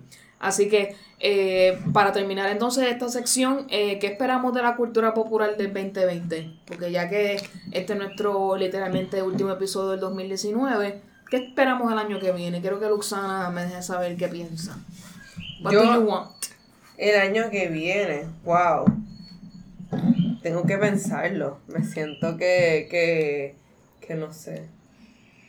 Tengo que pensarlo. Alegrito, ¿qué tú Gracias. esperas de la cultura popular el año que viene? Yo espero menos películas de superhéroes. Este. Estoy de acuerdo. me- este, historias más originales en- dentro del cine. Con momentos icónicos. Algo muy parecido, qué sé yo. No estoy diciendo que tiene que ser, pero algo como un E.T. Algo como. Ese primer. Like that first feeling que yo tuve cuando vi los Gremlins. Yo quiero que crean algo así de nuevo. No necesariamente tiene que ser Gremlins, pero. Y películas icónicas como Jumanji, ¿sabes? Estás hablándome de Jumanji y me estás sacando una Jumanji ahí que está bien pata abajo. Y pues como que todas esas cosas, como que seguir reciclando ideas para crear algo nuevo, no lo crea, no lo hace icónico, no lo hace... Sí, él lo hace parte de la cultura popular, pero no lo hace una cultura popular original. Muy bien, pues George, cuéntanos. ¿Qué tú esperas? Yo tengo un poquito de problemas con ese pensamiento, de que hay menos superhéroes y más cosas nuevas. Es que lo que me refiero es... Porque las cosas nuevas están llegando, pero la gente no las va a ver. Pero lo que yo me refiero es que ya yo he consumido tanto Batman que yo no quiero volver a ver un Está bien, pero Alegrito, nadie te, nadie te va a obligar a ir a verla. Nadie te, va, nadie a te va a ver. obligar a verla. Ahora, no, no, para nada. Ahora, fuiste a ver que era, fuiste, a ver Us, fuiste a ver Us al cine. Us. Fuiste a verla. No. No, fuiste a ver Ready or Not. No. Fuiste a ver The Irishman al cine. No. No. Eh, Todas estas películas que me estoy diciendo no las he visto. No. Yo vi las primeras dos, me y no es porque fucking no las haya- encantaron y Irishman la voy a ver en Netflix. Team Netflix. Yes. Y no es porque no las haya querido ver. en Netflix eh, ya vieron Klaus. Ya vieron Klaus. Ya vieron. I Lost My Body. Es que Hacho, Ya eh, eh, vieron The King. Yo no he visto ni The Laundromat. King está buenísima. The King, ¿viste The King? Pues entonces sí están creando contenido, pero la gente no las va a ver. La gente, o sea, eh, en parte. Entiendo lo que me dices. O sea, pero- yo, yo entiendo el- el- la queja de que la gente de que está superhéroe. Y pero es sí que- la gente los ve, pero no son los blockbusters que, que, que Exacto, son- entonces, ¿qué, qué o ocurre? sea, no hay competencia. No hay Nos guste o no, el cine es un negocio como cualquier otra cosa. Y la gente pone su dinero donde saben que van a recibir dinero. Entonces, si, si ahora mismo en el cine, yo voy a ver Knives Out. Eh, no la he ido a ver, pero la quiero ver. Que es, una- También. es algo completamente, Completamente nuevo, Nuevo. ver. ¿Entiendes? Y Van no a- digas más nada que eso vamos a hablar ya mismito. Sí, o sea, so, entonces, es- estás pensando, tú que estás escuchando esto, que a lo mejor tienes la misma queja de que todas las películas son superhéroes. Estás pensando ir a ver Nights Out, ¿viste alguna de las películas que yo te mencioné? ¿Viste alguna otra que no fuera de superhéroes? Porque a la hora de la verdad es negocio, Claro. ¿entiendes? Y los estudios van a seguir poniendo su dinero donde, donde, por eso en parte yo también me opongo un poquito a que los estudios estén premiando blockbusters. Yo me opongo un poquito a que estén premiando películas, por ejemplo, no, Black Panther no, porque Black Panther se la merecía, pero esta cuestión de que la gente quiere que nominen Avengers. No, no hay nada en Avengers fuera de lo técnico que haya que nominar. No, que todo No, eso- absolutamente ni la actuación de Robert Mira. Downey Jr. ni la película como tal, no hay nada. Y yo me opongo a que las nominen. Claro. No, vamos yo a lo premiar. único, fíjate, Robert Downey Jr., yo, yo dije, no, he's got not a chance in hell en ganar. Si lo Yo no quieren quiero ni que lo nominar, nominen. nomínenlo. No, yo no quiero ni. ¿Sabes por qué? Porque Robert Downey Jr. hizo mejor trabajo en Zodiac. Hizo mejor trabajo, hizo mucho mejor trabajo en Tropic Thunder. So, si no lo nominaste o no lo premiaste por los trabajos que realmente lo merecían, no lo nomines por una película de superhéroes. Estás enviando un Y es, mensaje. y es un premio de consolación porque ahora nos da la gana de incluir Sí, a esta gente gente. Entonces, domina las que sí. Ah, pues The Dark Knight, sí, The Dark Knight merecía que estuviera ahí. porque- sí, está bien. O Black Panther, sí, está bien. Pero Avengers, ¿por qué Avengers? ¿Qué tiene Avengers que le haga mejor película? O sea, nada, es una película súper... eh, eh, eh, entienden, o sea, por eso también me opongo un poquito a que, que le estén dando, que quieran hacer Oscar Buzz con este tipo de película, cuando en realidad no lo deben hacer, porque entonces estás quitando... Primero deberían de darle Oscars a los niños. Como... No te entiendo eso. Oscar, una sección donde sea como young o... No, para, para eso están los kids. Eh, No, que pero se es que eso de, de- para mí eso no le da el... el- Ay, nene, no, ya ese show está muy, muy largo para que también No, estemos incluyendo nenes. Entonces los nenes tú los trepas y no se callan y... Este Oscar a mami, Claro, a papi, tú a lo- ti te tú hiciería, lo- a ti tío. No, nene, bájate ya, pues ponle la música. Y hay que darle presentación porque Nene, no. que de verdad valen la pena estar ahí atrapados con esa gente. Este- La actúa hasta mejor que Meryl Streep. Eh, pon- ponme uno, dime uno. Jacob Tremblay. Jacob Tremblay. ¿Qué hizo Jacob Tremblay? No, Yo no sé ni para qué lo nominaron ese nene. Ese hizo. no, no hizo nada. en- ese nene fue un, fue super overrated en The Room.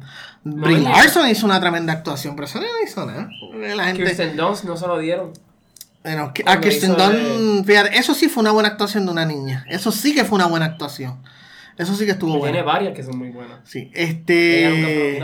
Pues nada, ¿qué tú esperas del 2020? Yo espero que Kirsten Dunst. este, mano, yo de verdad que yo no creo que haya mucha diferencia en lo que pasamos en el 2019. El 2019 fue un buen año para mí, so yo solamente yo no tengo problema con hacerle repeat, darle el botón No, no, de yo repeat. tampoco me siento muy mal en Eh, cuestión de lo que he visto. Para mí Pokémon me hizo el, el año. Y, el, y en el 2009 fue un buen... Yo sé que todavía no salió en Puerto Rico, pero la mejor película del año se llama Parasite. Eh, yo es- supuestamente tiene fecha de estreno en, en Fine Arts en... Mm. Ahora, creo que el- si vives en Estados Unidos, creo que todavía la puedes ir a ver, no estoy seguro. Eh, es la mejor película. No hay absolutamente nada como se le parezca. Este año en cuestión de cine, de buen cine, fue muy bueno. So, si usted realmente quiere que es variado, sí es cierto, ha sido variado, pero... tú sabes, eh, eh, eh, te quiere, pues vaya a verla. Tiene que poner su dinero donde, donde, donde usted lo que usted quiere. Lo que usted quiere que haya más, pues usted vaya Exacto. y ponga su dinero.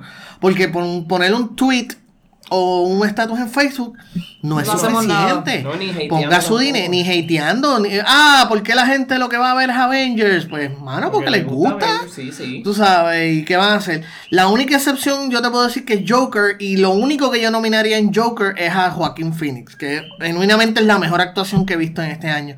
Yo creo que no hay nadie que se lo pueda quitar. La película, pff, yo no la nominaría a la película. Si ya yo vi esa película, esa película se llamaba, esa película, era- esa película estuvo buenísima cuando se llamaba Taxi Driver. ¿Entiendes? So, en realidad, la película yo no la nominaba y ni nominaba a Todd Phillips, que tampoco hizo nada del otro mundo con esta película. Yo nominaría a Joaquín Phoenix. Claro. Eso sí que definitivamente, eso sí que yo nominaría sin ningún problema. Pero la mejor película de Puerto Rico de- de- del año se llama Parasite. Y, y no busquen de qué se trata, no busquen nada. O sea, La veo y ya. sí, tienen que verla y, y- y dejar que les vuele la cabeza. Eh, deja ver qué más. A Irishman, por ejemplo, vean Netflix. O que yo espero del 2020, pues, como yo no escucho música y lo mío es más cine y televisión, pues yo, nada, buen, bueno, buen trabajo, que sigan haciendo buen trabajo, eh, que sea otro buen año en cine. Eh, también en televisión, con series como Watchmen, que está, uff, Watchmen está fantástica. Eh, ¿verdad? yo, yo, yo no tengo dar, yo le daría un repeat al, en el 2020, doy el repeat 2019. Pues estuvo muy bueno. Muy bien. En mi caso particular, eh, yo lo que quiero es más contenido que me sorprenda, y eso es en todos los géneros, música, televisión, cine, lo que sea. Eh, mi película del año hasta el momento, ¿verdad? No he visto muchas otras que debí haber visto para poder comparar, pero yo sí sé que es una película comercial, pero A Simple Favor es mi película favorita del año. Eh, me sorprende de un director que está acostumbrado a hacer comedia en su gran mayoría, que haya podido mezclar tan genialmente lo que es, ¿verdad? Eh, la intriga, como que qué es lo que está pasando aquí, como que ese suspenso con comedia, porque la película hace reír, fue algo, ¿verdad?, que me sorprendió a mí y me interesó ver en más de sus películas. Así que cosas así, que sea algo que yo vea, que yo diga, por ejemplo, porque a mí eh, la capacidad actoral tanto de Anna Kendrick como de este se me olvidó el nombre. Blake Lively. de Blake Lively en sus proyectos más recientes más adultos me ha llamado bastante la atención so, este, entiendo que eh, era lo que me llamaba la atención y ninguna me falló en esa película. Así que para el que no la haya visto aún está en Amazon Prime disponible para ver si usted tiene el Ah, servicio. Nice. así que vaya y vela y sorpréndase. Digo si le gusta como a mí, como a mí me pasó eh, para continuar, eh, vamos pasando a Rincón Tuitero rápidamente. Eh, muchas cosas pasando. Vamos a pasar con las cosas que quiero tocar por encimita. Eh, si usted no se acuerda o si no lo discutimos aquí, sepa que Sixto George había le mandado a Alexandra Lugaro y a otras personas por haberlo difamado con el revolú ese de Ricky y el chat y todo eso. Obviamente el caso fue desestimado, dijo que no había causa, así que este, él tuvo que pagar los abogados de todo el mundo y todas esas cosas. Y este, creo que él le dijo a Alexandra que la tipa esa o la payasa esa, algo así, tú sabes, para contestarle cuando, ¿verdad? Tuvo que ir de vuelta con el rabo entre las patas eh, porque su demanda no progresó como él quería.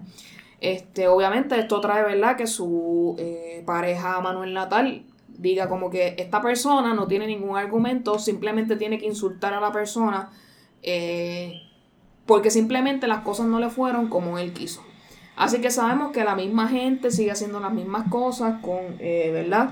Los argumentos ridículos y que no tienen ningún fundamento. Así que qué bueno que esta demanda no progresó para nada. Definitivamente a él, de los comentarios que yo escuché acerca de su persona, nunca se le difamó. Así que siempre se dijo la verdad de que él era un instrumento para Ricky Rosselló y el PNP.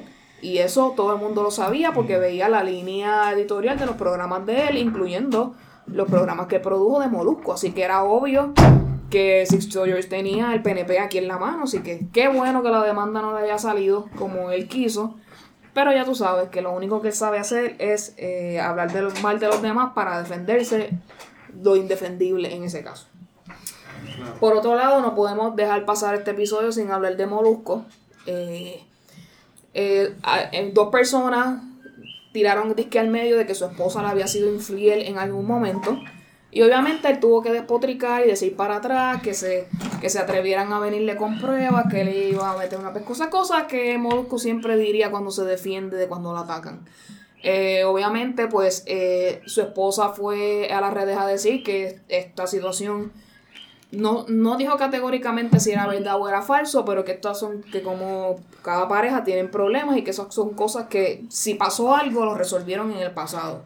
Así que que nosotros no nos debemos meter en ese asunto y es cierto. Pero si esta gente se, tir- se tiró que iban a hablar de todo y después creo que se retractaron después cuando Molusco les tiró para adelante, así que no tienen babilla porque si tenían toda la información, ¿por qué no la tiraron antes sabiendo y se tuvieron que retractar?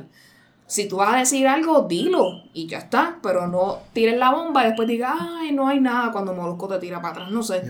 Este, Aquí, aquí voy a interceder porque esto es algo que hablamos también Siempre es Lunes y yo estaba diciendo de que, digo, estábamos diciendo y tienes razón el compañero que lo dijo y es que hay una cosa que es distinto a vacilar porque mucha gente estaba criticando a Molusco de que, ah, cuando te vacilan para atrás te, te pones a llorar. No, no, un break. Porque una cosa es vacilar, una cosa es decir, ah, Molusco está cool, lo que sé yo qué. aquí categóricamente decir... Aquí están difamando. O sea, hay, hay, una, hay una diferencia entre vacilar versus difamar. O sea, yo me puedo burlar, o sea, tú te puedes burlar de mí todo lo que tú quieras decir, decir todas las cosas, pss, tranquilo.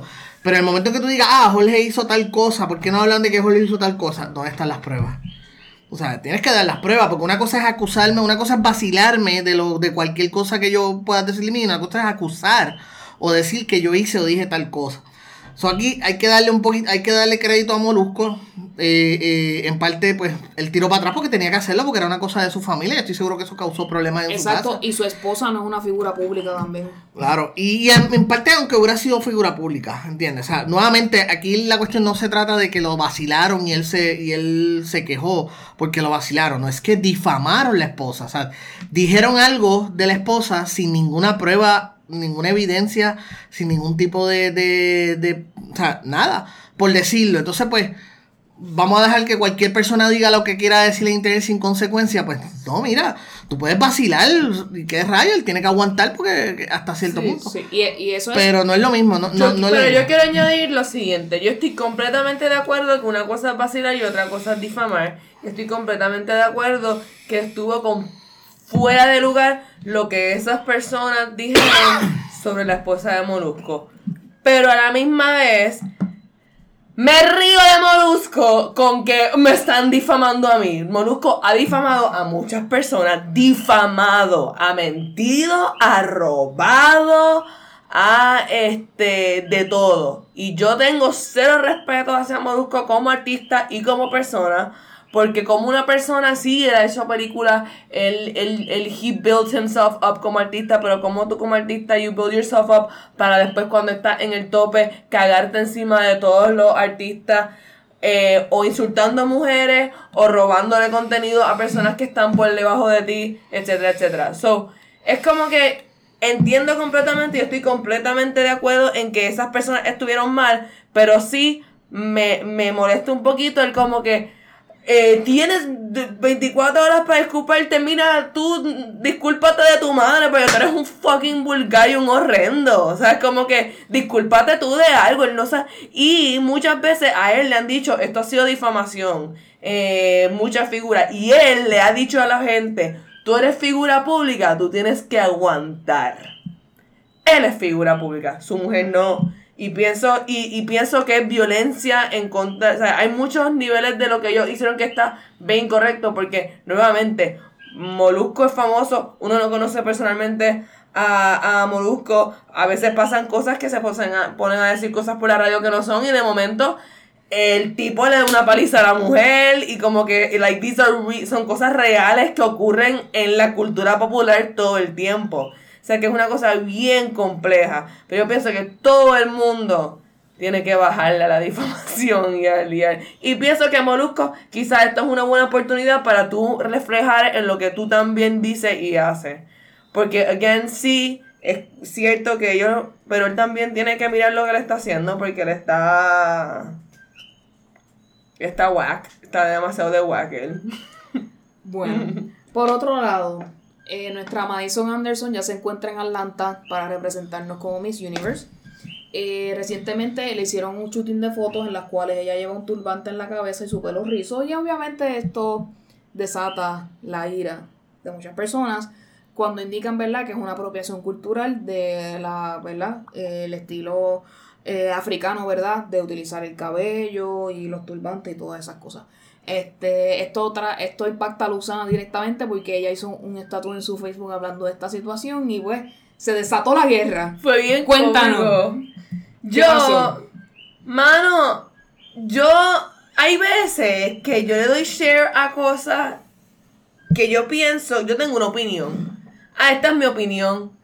Pero entonces la cosa se vuelve tan y tan y tan apasionada con las personas que me contestan que yo llego a un punto que yo quiero decir, tú sabes qué, loca, a mí de verdad no me importa. o sea, como que tú estás bien intensa. O sea, cool. Pues nada, lo de Madison, no, yo, yo, eh, para mí es una situación complicada, porque verdad la situación de la raza en Puerto Rico es bien complicada. Yo, eh, mi, mi mamá es blanca, de ojos eh, verdes, mi papá es bien oscuro. Yo, pues, supuestamente soy legit boricua mezclada, porque ahora también hay como que niveles de, de, de, de, de eso. Eh, pero yo no soy negra. So, yo no tengo como que autoridad. Y yo he visto mucho en la lucha de mis compañeras negras que están medias altitas de odio con que ellas todas las vidas se les pidió que se les pasara blower y todas las vidas fue como que ah, el afro no es apropiado y tu vestido no es apropiado y ahora es como que parte de la moda este ¿verdad? Eh, eh, de todo el mundo. En realidad no hay ningún problema con que a Madison Anderson le, le pusieran los turbantes, pero sí para mí fue cómico porque ella tenía un blower por debajo y de verdad los turbantes son para recoger sea, como que no, so- no estaba siendo utilizado de la manera correcta, lo cual fue cómico. Entonces también se veía un poco extraño porque, eh, o sea, el concepto visualmente me, me estuvo cómico porque lo sentí un poco poser. O sea, eh, llega Kiara Lee, llega este Zuleika, que son, ¿verdad? Son muchachas oscuras, pasan blower, hacen highlight, eh, como que hacen este enfoque. Y yo me acuerdo porque cuando eso ocurrió, la gente lo hablaba. Ah, porque están como que convirtiéndolas, ablancándolas, moldeándolas más a eso. Y entonces ahora estamos a la inversa, como que proving que Madison es boricua. Mira, no hay que prove que Madison es boricua, es boricua. Este, y, y la tipa tiene un super paquete para ofrecer que no creo que haya que como que implementarle elementos ficticios de, de africanidad. Piensa que estuvo como que extra y silly.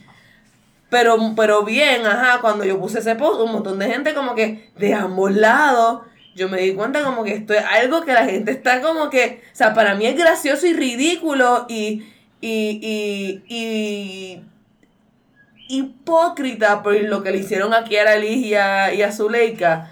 Pero es mi universe. O sea, esto es algo importante en nuestras vidas, gente. No.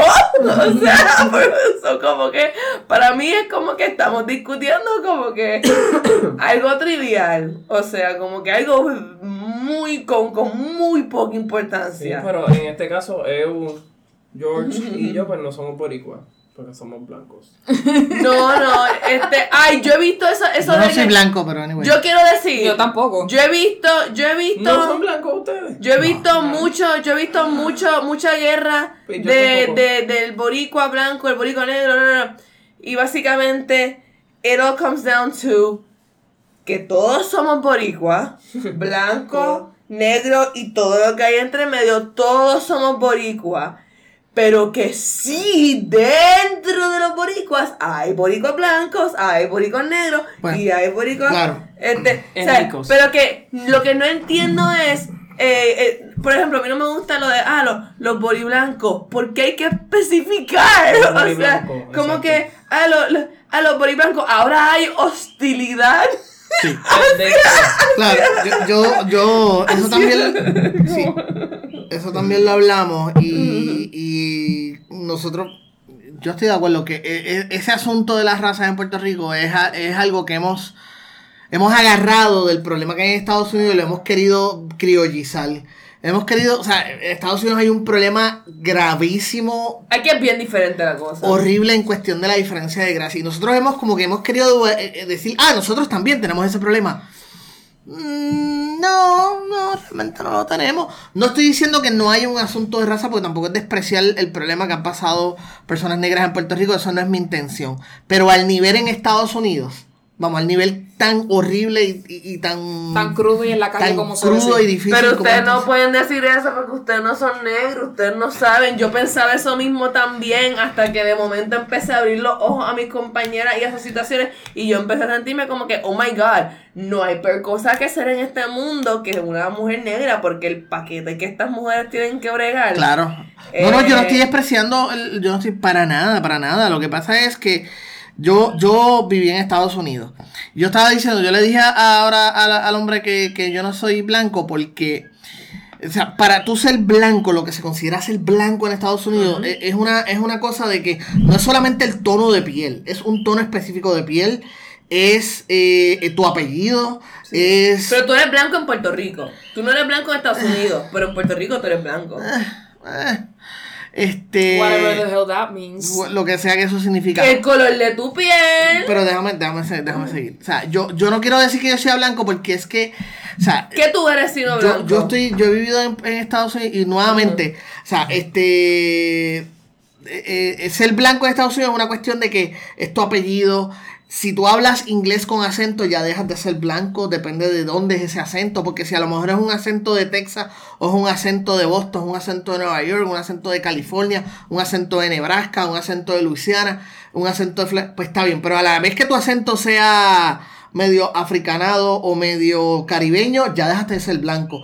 Tú puedes ser pálido, pero si tu nariz es de cierto tamaño o cierta figura, ya no eres tan blanco. ¿Entiendes? A lo mejor eres blanco de, de- de esto, pero catalogan apellido es Pérez. Sí, pero en Este, Estados o sea- Unidos hay, existe un racismo y aquí existe otro. Sí, sí, definitivo, aquí- definitivo. Lo que pasa es que eh, eh, en el caso de, de, de esto de Madison, primero ella, yo, yo la vi, o sea, yo la vi bronceada. Yo la veo a ella de la forma en que casi toda la gente ve boricua se broncea, pues cuando cogen sol se broncea, así como se ve. Sí, yo vi como que muchos comentarios diciendo que ella estaba haciendo blackface y yo estaba Sí, como que... es como que... mm, Where? Yo O no sé. sea, está más oscurita, pero blackface es una acusación bastante... Bien, bien bien distinta. O sea, ella se ve bronceada. Este micrófono está haciendo. Sí, ella, se ve bronceada, ella no se ve que Y ni siquiera se ve tan mucho más bronceada que anteriormente. O sea, ella en la competencia estaba bronceada. No, y hay que apreciar la diversidad que somos dentro de Pero- toda nuestra boricuanidad. Pues, Yes. bueno. No, no, claro, yo, yo lo, lo, lo, lo, lo que opino es eso, de que lo mismo que tú, es como que un asunto bien zángano, es como que esto no, esto no, no, no va a arreglar, ni, ni sol- no va a solucionar, ni mejorar absolutamente ningún aspecto de nuestras vidas, el hecho de que ella se ha sacado esa foto, que a lo mejor quizás sea un poquito insensible o, no reconozca el plight que tú dices, o sea, el, Ella el se vistió de Zelda y ella no, yo no creo que es una gamer. Probablemente no. Pero, pero a lo que, a, pero a lo Yo no que, sé, a lo que ¿me entiendes? Claro, y el, el punto de Macho, a ti te cogerían ahora mismo un par de PC Warriors y te destrozarían. Pero, y eso es un buen punto el que tú acabas de poner, que no lo había pensado, y es uno muy bueno, de que el hecho de que, contra, después de que tantos años tratando de, de, de, de desafricanizar, por decirlo de una manera, a las mujeres negras en Puerto Rico, de que no te veas de cierta manera, no te veas, no te pongas esto, no te pongas esta ropa, ahora vamos a ponerla a esta nena. Con lo mismo que hemos tratado de sacar de, de la misma música puertorriqueña. ¿Cuándo se escucha la música puertorriqueña? En diciembre. ¿Qué momento decidimos que la bomba y la plena y, y, y el 4 era más que para diciembre? ¿En qué momento decidimos eso? ¿Cómo pasó eso? ¿Entiendes? Pues, Es para todo el año. O sea, cualquier momento del año se puede escuchar esa música. ¿Por qué de- decidimos relegarlo más que para diciembre? Son más o menos lo mismo. Enti- entiendo, e- eso es un buen punto que no lo había Pero, considerado. pero, pero después yo consideré que fue como que donde yo aterricé mi avión y como que yo hasta borré todos los posts. O sea, primero empezando con que, ¿verdad? Lo de que no es algo verdaderamente importante. Pero lo segundo es también como que... ¿Qué es lo bien triste? Para mí lo verdaderamente triste es que cuando tú buscas por debajo están estas mujeres negras heridas y todo eso es real, válido y sí, ellas están completamente correctas, que es como que increíble que ese equipo de 10 personas, nadie se le ocurrió, esto es insensible.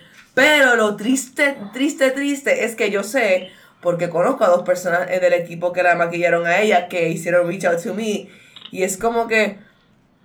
Mira, la intención era como que tan, como que, Relax, nunca como que la intención, en o sea, eso. como que, obviamente, es como que cuando, te- cuando, la- cuando metes la pata, pero Claro. obviamente Sí, una- pero a, a- a la una- vez- fue una intención Sí. bien inocente, como Claro, que pero- ellas, ellas como que estaban sencillamente tratando de incorporar A, a la misma vez, a la misma vez, a la misma vez, y, y por ver, ¿verdad? Diferentes puntos de vista, diferentes perspectivas. O sea, ¿hasta qué punto podemos decirle a una persona esto no puedes hacer esto? ¿O por qué no puede hacerlo? Porque ella sigue siendo boricua, o sea, no ninguno, lo que pasa es que pues Claro, pero ¿hasta qué punto podemos decirle a una persona, ah, a ti tú no puedes hacer eso porque tú, qué sé yo, tú no has pasado por eso?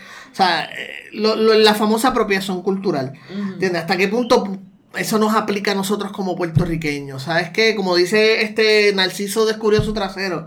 ¿Entiendes? Aquí todo el mundo tiene... O sea, uno de mis memes favoritos es el de, los nenes de diferentes colores. Que el meme dice, este, cuando yo crecía, algunos, todos estábamos Este- relacionados por sangre, algunos éramos blancos, algunos éramos, no nos parecíamos en nada, todos éramos familias de sangre. O sea, blancos, trigueños, unos más pálidos, unos más oscuritos, unos con el pelo así, este, eh, ¿cómo se dice? Este, el afrito, otros con el pelo lacio, y todos son primos, y no se parecen. Y todos son primos de sangre. Pues hasta qué punto entonces vamos a segregar eso de que en Puerto Rico, en la misma familia podemos tener, y lo hablo por mi familia, incluso mi hermano menor es de, de tez más oscura que yo y somos hermanos de madre. Y, y tú nos pones uno al lado del otro y no nos parecemos mucho. Y él es mucho más oscuro que yo. No, y en mi casa todos Y somos de diferentes entonces, ¿hasta qué punto de- vamos a segregarnos en Puerto, en Puerto Rico? En Puerto Rico vamos a ponernos con esas cosas. Ujú. ¿Entiendes? O sea, de que nos vamos a segregar de que tú no te puedes poner tal cosa porque eso es solamente para estas personas. O sea, no sé, no sé si. No sé Ese es si el punto de vista mío también. Lo que pasa no- es no que sé si a la larga está estamos- tomando en consideración Claro. el journey del otro lado. Sí, pero es que también llega un punto con- en que con- uno tiene que aprender, uno es importante entender el sufrimiento de los demás, es importante, pero tampoco lo puedes cargar todo el tiempo contigo. O sea, hay cosas que eventualmente tú tienes que reconocer que ocurrieron, pero es como la cuestión de los estadistas y, y no me quiero ir mucho en la política, pero Mano, hay cosas que pasaron hace 100 años atrás que es importante que uno las recuerde y es importante que uno las reconozca, pero tampoco puedes andar todo el tiempo con ese peso encima. Exacto, con el bagaje y con ese, ese bagaje, ese, ese, ese resentimiento encima. Yo personalmente no me siento en posición a decirle a esas personas cómo cargar su bagaje y No, su claro, historia. claro. Pero, pero, es que lo que pasa es que I'm with you, pero a la misma vez yo entiendo que this is a position of privilege that we're Claro. all in. Porque el Definitivo. otro lado tiene su, su, su razón por sentirse como se siente. Y para nosotros es como que, ah, esto es parte de nuestra cultura, pero para él, pues, es otra cosa. Pero nada, al fin y al cabo, Madison va a ir para allá. Vamos a ver qué pasa. La tipa es una gigante, tiene buen break. Yo, quiero que, gane, yo, quiero que gane. yo- ella es entiendo que ella- súper alta. Yo entiendo que ella tiene muchas muchas oportunidades. Yo, yo, Yo quiero que sí. gane para, para Y, que- ¿verdad? Pues aquí twist, eh, mi- mirándolo de otro lado, ¿verdad? Ella probablemente tiene un inglés muy bueno y pues ese concierto es súper, ese concierto es súper racista, ese concierto, ese show es súper racista y siempre Ella traducen las cosas súper mal. Sí, a sí, lo sí. mejor El, el, el simple A hecho de que no necesita traductor. Ya es una gran Exacto, ventaja. está 20 pasos adelante. Ay, a mí, yo, a yo no a sé si esto sea real, esto me lo, me lo contó Marisol. Yo confío en ella, no sé por qué va a mentir en eso, pero ella, ella estaba contando que cuando Dayanara Torres fue a concursar le hicieron una poliposición en las nalgas, porque en aquel tiempo, 1991, 92, Dos. No, eh, pues, pues por aquellos tiempos no era cool tener, ¿verdad? El, el, el J-Lo, hasta, hasta que llegó J-Lo y Sí. J-Lo from the Blood dijo, estos los que, ay papi, y los americanos quedaron locos. Todo el mundo dijo, wow, Wow, I want that. es". Eso lo quiero. Baby got back. I want that. Este, pero antes de eso no, antes no era, no era, no era como que cool que, la, que las participantes tuvieran ese nalgas y que a Dayanara le, le hicieron liposucción en las nalgas y por eso estaba, se veía chumba cuando ganó. Pero ahora pues ya la naturaleza recupera lo que es suyo y, y Dayanara got back. She got back her back. Así que, Vientre bendito, imagínate. así que volviendo con las cosas que regresan, este, Georgina Navarro haciendo de las suyas, eh, o nuevamente borracho y teniendo issues por ahí. Eh, salió un video que, by the way, Gasu lo puso y eso vamos a hablar ya mismo. Eh, ¿Quién? eh, Gasu puso el video. No, no, pero ¿de quién? De Gasu. Eh, De Georgina. Ah, de Georgina Navarro. el, el video de Georgie. Nuevamente teniendo issues en lugares públicos donde el alcohol está envuelto. Eh, Georgie. sale el video de, ¿verdad? Un bouncer dándole un empujón y él cayéndose al piso porque obviamente se ve que él está discutiendo arduamente o haciendo de los shows que él sabe hacer, ¿verdad? Con personas cuando está bajo los efectos del alcohol. Así que nuevamente podemos ver lo que, no es, lo que el voto de mucha gente hace, que es poner gente que no sirve para nada en nuestra legislatura y pues nuevamente otra vez queda en la página de Cheo y los memes mm, están sin gran, a, a granel por ahí. Este, esto no va a ser la última historia, él va a seguir siendo tal cual como es. Evidentemente no había, no ha habido ningún cambio en cuanto a la manera de él eh, hacer sus cosas, así que yo no veo en ningún en el futuro cercano que él vaya a cambiar, ¿verdad? O va a tratar de reformar esa situación, así que vamos a ver qué pasa con eso. Eh, para terminar, obviamente el tema obligado es eh, Rocky the Kid. Si no hablamos de eso tampoco estamos en la cultura popular de hoy. Eh, en su programa de radio, eh, aparentemente alegadamente estaban discutiendo, ¿verdad? Lo del Día contra la Violencia. Y se hace un comentario que supuestamente es el Giga quien lo hace, que esto es todo lo que yo he escuchado alrededor, yo no he escuchado el video, así que no les puedo decir, pero esto es lo que tengo, donde se preguntan por qué el color de este día es representado por el violeta. Por el violeta. Entonces ellos hacen el comentario de que preguntando específicamente a esta persona, diciendo que si es por los moretones que las personas tienen en su cuerpo. ¿verdad? Por la violencia. Eh, a- antes de hablar sobre eso, no sé si esto es cierto, si alguien lo sabe me deja saber que es violeta por la mezcla entre el Um, azul y el rosa, sí, que es la violencia de ambos, para ambos géneros, Género. entre comillas, que es hombre y mujer. Es violeta eh, porque el día en el que las mujeres fueron calcinadas dentro de su... No, eso no es cierto, porque eso yo lo leí... No, eso eso lo- fue lo- lo, que yo leí. Sí, lo- que el lo- humo salía violeta. Pues es que hay varias versiones. Eh, quería decir algo rápido de Georgie y es que obviamente yo he hangueado y qué sé yo qué cosa y los bouncers son gente bien cool. O sea, es como que lo- los bouncers están en- trabajan con gente borracha. O para que un bouncer haya tenido que darle un empujón a Georgie, tiene que haber estado bien imprudente, pero bien, bien imprudente.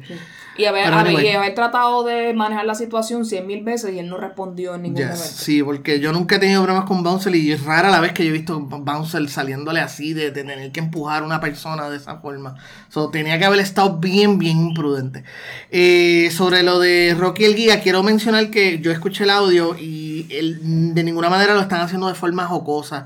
O sea, el Giga genuinamente se pregunta si, si eso era porque el- el- hay varias versiones de por qué es violeta. Está la versión de por lo de los moretones. Eso es una versión genuina. Eso es una explicación genuina que si tú la buscas genuinamente hay gente que piensa eso. Está la explicación de la mezcla del azul y, y rosa.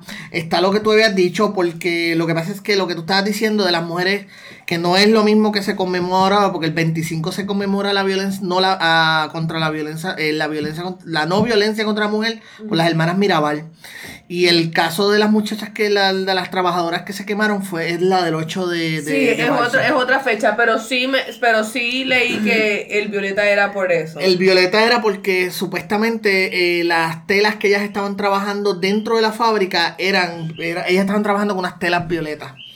Eh, y esa es otra versión más. O en realidad hay varias versiones de por qué. El, el issue empieza porque entonces el Giga genuinamente, él, él- él no lo hace burlándose ni nada, él genuina, él hace esto de que yo escuché por qué es esto. Entonces Rocky hace, menciona de que, ay, yo por- iba a decir eso, pero no me atreví, para que... O sea, él, él no se está burlando de, de la violencia de las mujeres, él no se está burlando de los moretones, él dice en su forma, en como, como lo hace Rocky toda la vida, que, ay, yo no lo quise decir porque nos iban a molestar, porque a lo mejor iban a pensar que lo estaba diciendo bromeando. So, él bromeando sobre, él no bromeando acerca de ese tema, le caen encima. Entonces, Obviamente, pues Mela cae en esto porque Yes. ella, ella es la que desata la historia, el problema es que Mela, lamenta, cometió un error que muchos cometemos, todos los hemos cometido. Y es que reaccionó por algo que le dijeron y no por algo que ella, vio y ella, escuchó. ella no escuchó el audio. Creo que ella después hizo eso. esa salvedad. Este, ¿verdad? Que donde implica, ¿verdad? De que están burlándose de la situación. Y ahí es verdad que entra todo esto. Yo me, yo entiendo, y si tú sabes la información me corriges. A, al residente leer esto es que él hace el comentario, me imagino, ¿verdad? Que es de todo lo que él está leyendo y es que hace el video y de, despotrica, ¿verdad? Y pues a- intenta, ¿verdad? O habla acerca de, ¿verdad? De violencia directamente hacia Rocky de aquí específicamente, ¿no? Esto... Lo que pasa es que Rocky y, y Residente llevan tiempos peleados. Ellos tienen, esto es una, res- esto es una riña que lleva mucho tiempo desde atrás. Entonces, top, Residente llevaba, parece que lleva, es es de los que con cualquier cosa que digan Rocky, ah, ese tipo es un... y le tira. Entonces, Chequimela reaccionó a algo que le dijeron o que ella escuchó sin, sin saberlo todo. Sin verificar los detalles Sin verificar los detalles, ella Ajá. explota, le caen chinches encima. Y entonces Residente lee lo que dice Chequin Mela, más las otras reacciones, sin tampoco él verificar. So, toda esta ristra de sucesos que ocurrieron porque no Reacciones pudieron. a de reacciones. reacciones. Exactamente. reacciones a reacciones, reacciones. Y, ¿Cómo que dijo tal cosa? Y en vez de averiguar por ellos mismos. Entonces, el Residente parece que se había dado un par de palitos antes de grabar. Y... Sí, porque nosotros, si usted ha visto recurrentemente a Residente en sus videos, usted sabe que la su cerveza favorita tiene huele mil por ciento de volumen de alcohol, así que si le metió eso, Antes de grabar. estaba ahí ya en el viaje. Ajumaba ahí re- ready para decirle Entonces- a Rocky dos. Yes. Tú usas esa fórmula de que reaccionando a algo que realmente no, pa- una reacción a una información incorrecta, más le sumas eh, la, resi- la riña que ya él tiene con, con Rocky, más le echas el, el- la cherry, es la agenda que tenía, Sí. pues, Pues las cosas se van fuera de proporción. Adicional, mete a Rafa Pavón en esto. yes. Ya lo sí, pobre Rafa Pavón, él no dijo nada. No, porque tú sabes que... Eh, Che- porque es hermano de, de de, Yo no lo sabía, yo me enteré ayer. Sí. Sí, eso. Así no. que eh, yo creo que esto nos enseña, ¿verdad? Obviamente, pues Rocky contesta y la coma y contesta encima. Eh, Ah, claro, porque- estos- porque obviamente él tiene el foro perfecto para Claro, reaccionar de esta manera. Y obviamente tener a Cobo de backup es el doble, ¿verdad? De Yes. intensidad. Eh, así que esta es la historia de, de cómo usted, cómo se comienza una pelea, una riña, lo que sea, por rumores, porque no verificamos la información, porque escuchamos algo y no pensamos y no, no buscamos lo- las fuentes.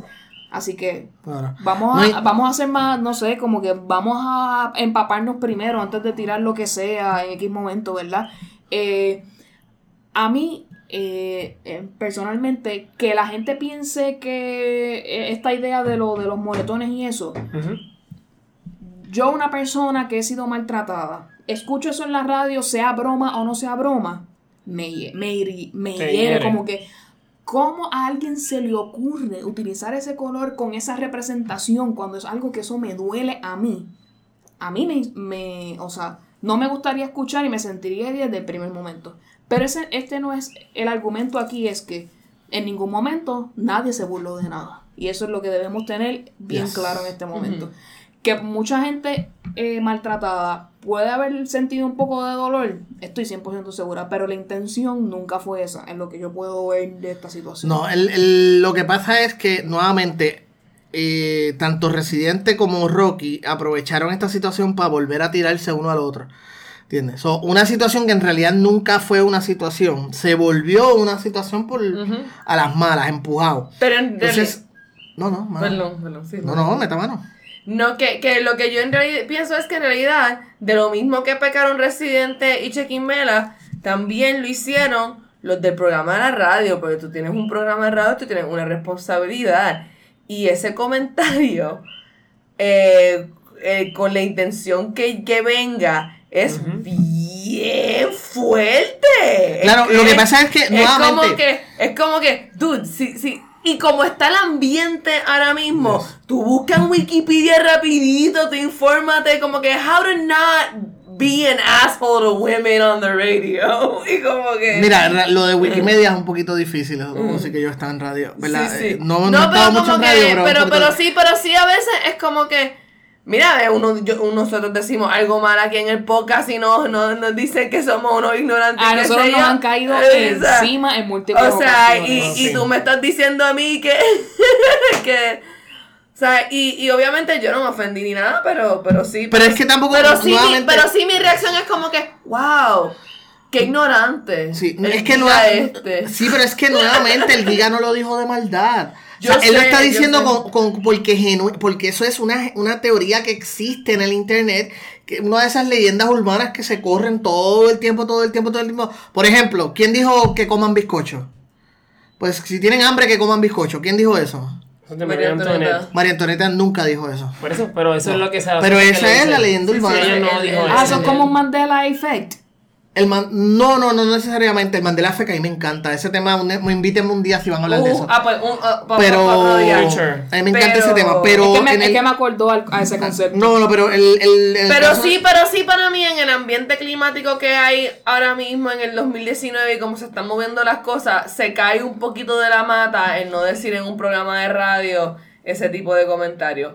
Pero, pero nuevamente, es que eh, el problema es, Es que a- cuántas mujeres habían en ese show de radio para dar ese punto de vista. Claro. Para, ¿entiendes? Eh, They don't know. No lo hicieron por mal. They don't know. They need to start knowing.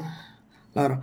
Que nuevamente mm, eh, era un Entonces, ¿cuál es la expectativa del show de Rocky? Eso es otra cosa también, o sea, a, ve- a veces también como que esperamos mucho de, de, de- pff, es como cuando yo voy a ver, dice Donald Trump en televisión y... es como cuando yo voy a ver una película que sé yo, ah, eh, eh, por eso a veces yo, yo voy a ver Playing with Fire, yo sé lo que voy a ver, yo estoy consciente, ya tengo mi expectativa ajustada a lo que voy a ver, y si me hace reír y me entretiene, está buena la película.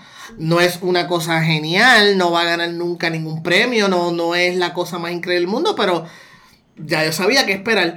So, es más o menos pasa lo mismo eh, eh, en el caso de Rocky. Y nada, y es que yo creo que también, nuevamente, o sea, estaban reaccionando, fue una reacción de la baqueta a algo que en realidad no ocurrió. En- Ellos no se estaban burlando, ellos estaban en, en su tono, en el tono que ellos hacen el programa, estaban preguntando sobre eso. Ellos no son un programa serio. Ahora, si tú me dices que, qué sé yo, fuego en que jugando pelota dura empezaron a burlarse de eso, pues, loco, eso no es lo que tú haces, tú sabes, porque te estás burlando de un tema tan, tan serio en un programa que no se supone que, lo, que haga eso.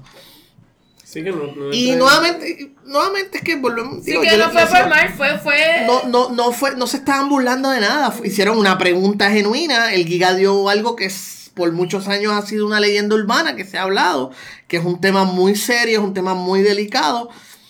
Tú sabes, que, que, que a la misma vez, pues, eh, eh, a lo mejor no, no, no era el mejor tema, no era el mejor tono, pero no fue al nivel que lo quisieron hacer.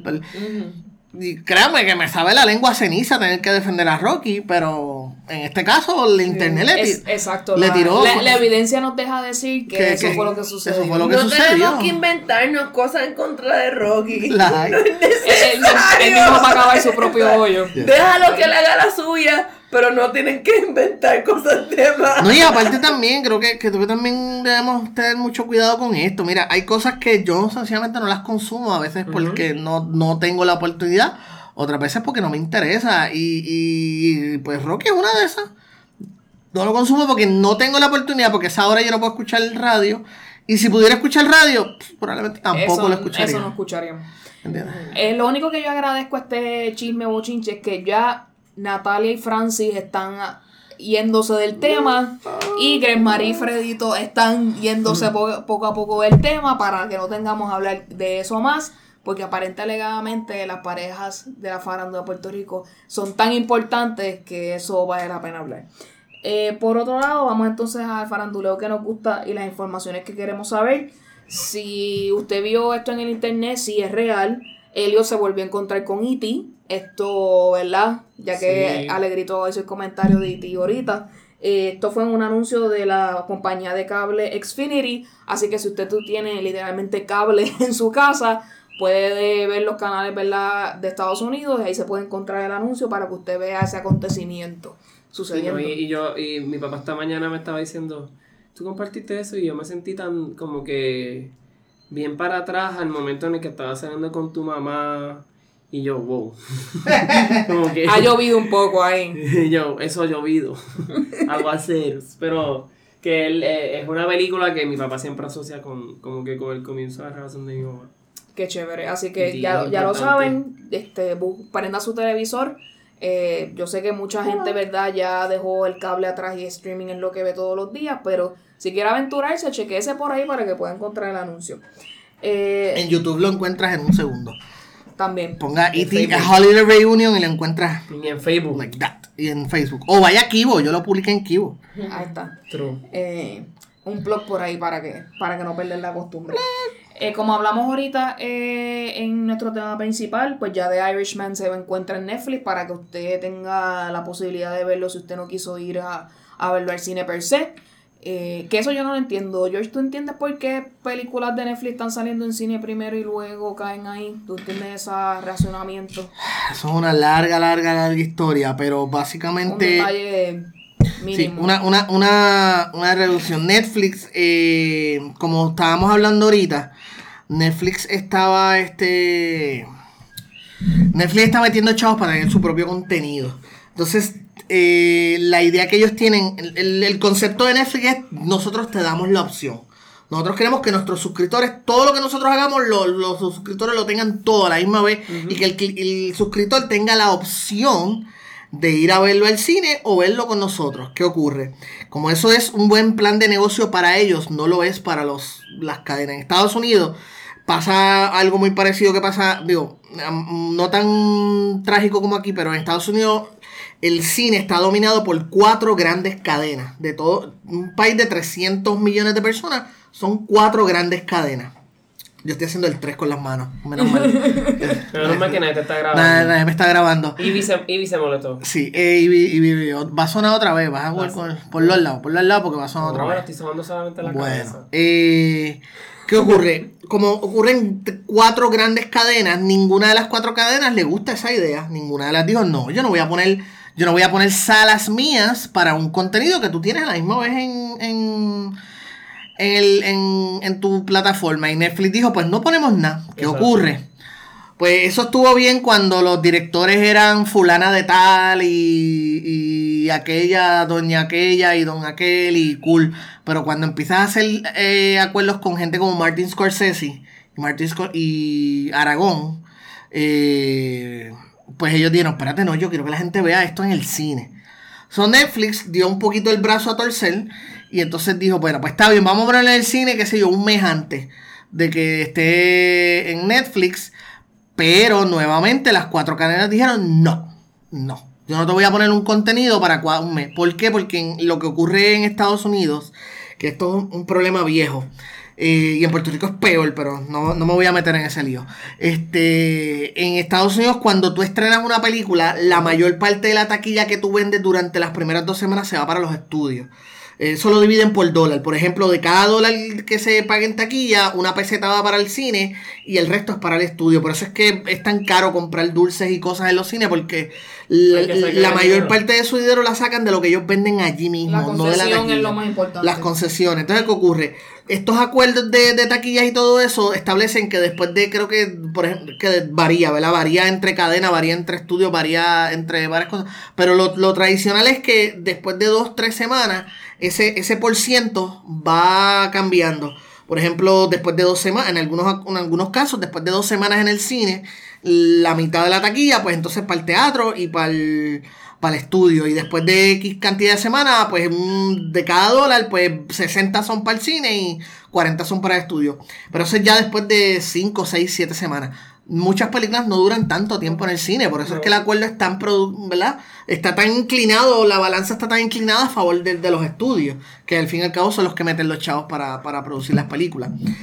¿Qué ocurre? Entonces los estudios dicen, pero si yo hago la, la mayoría de mi, del dinero se hace en las primeras semanas, ¿tú pretendes que yo haga ese mismo acuerdo contigo? No, pues no tiene sentido. Para que la cuarta semana, porque Netflix lo que hizo fue abrir una ventana de 30 días, donde por 30 días, la película va a estar por 30 días y al día número 30 empie- va a estar disponible en Netflix.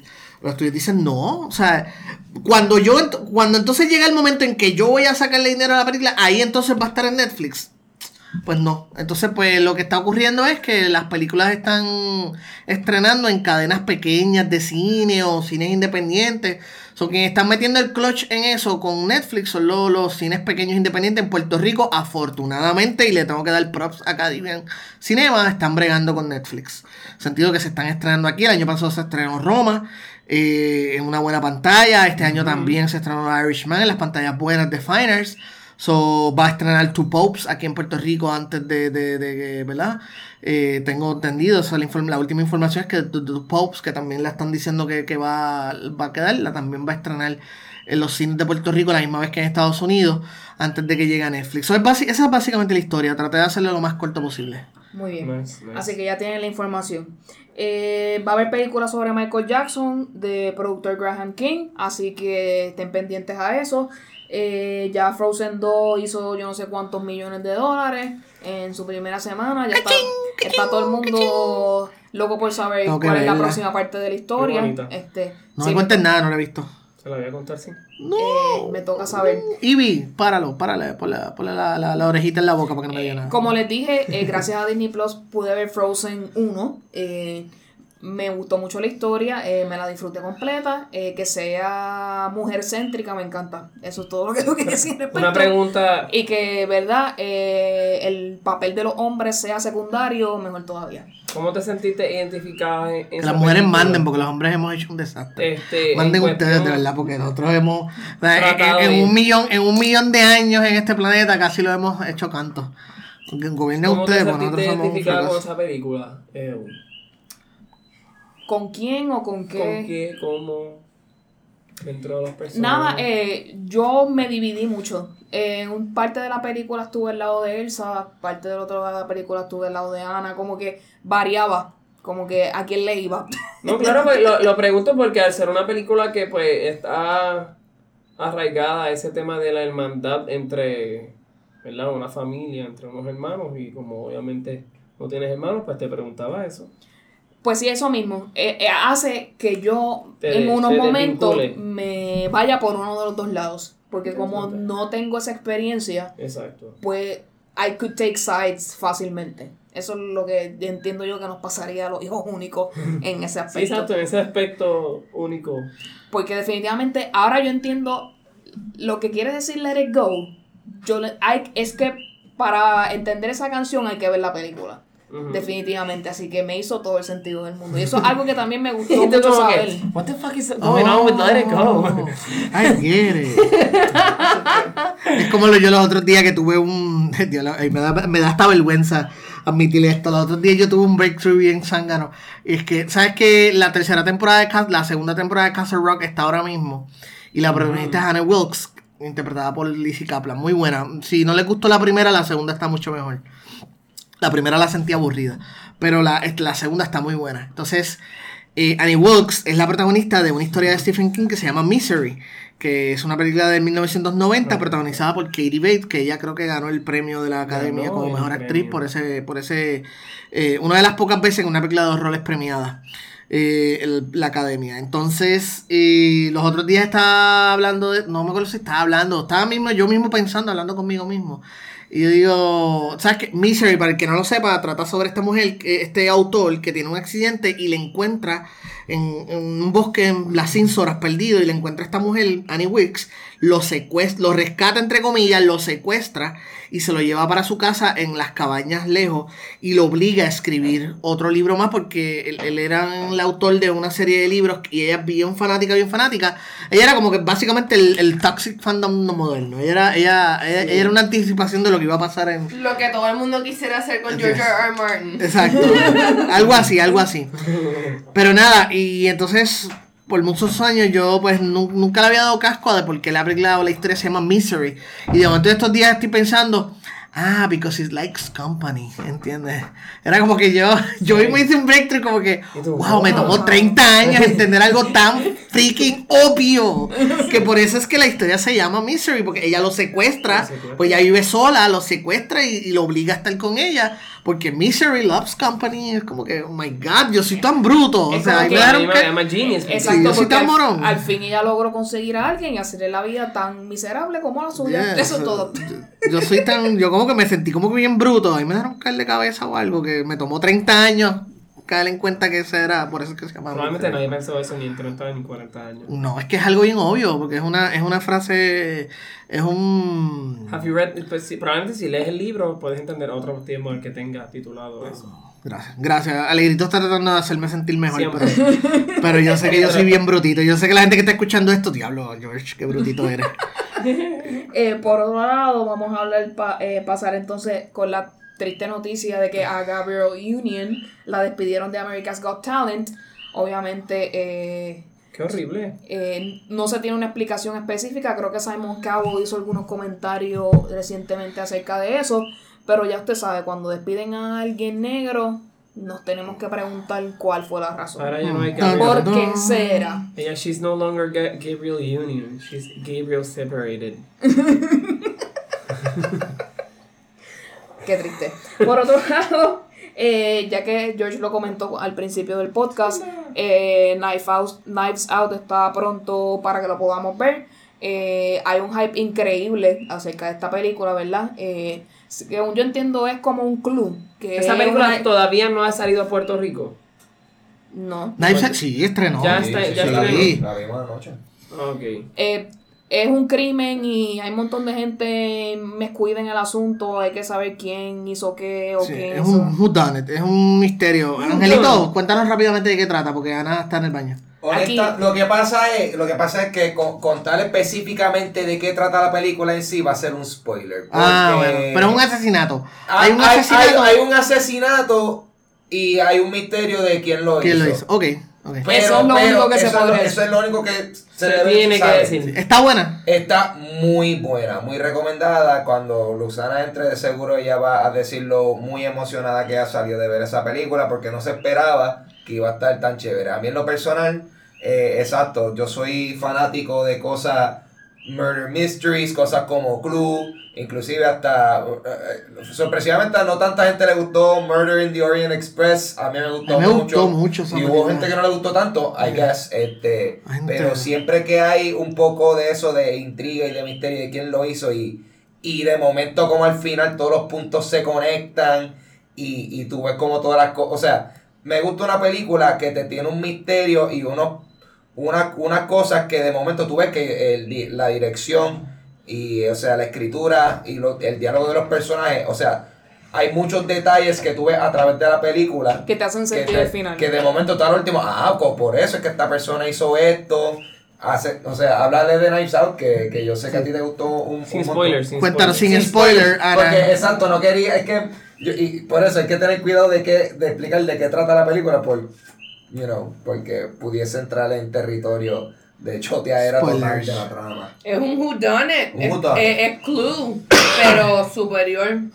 Superior a todos los whodunits y superior a todos los Clue.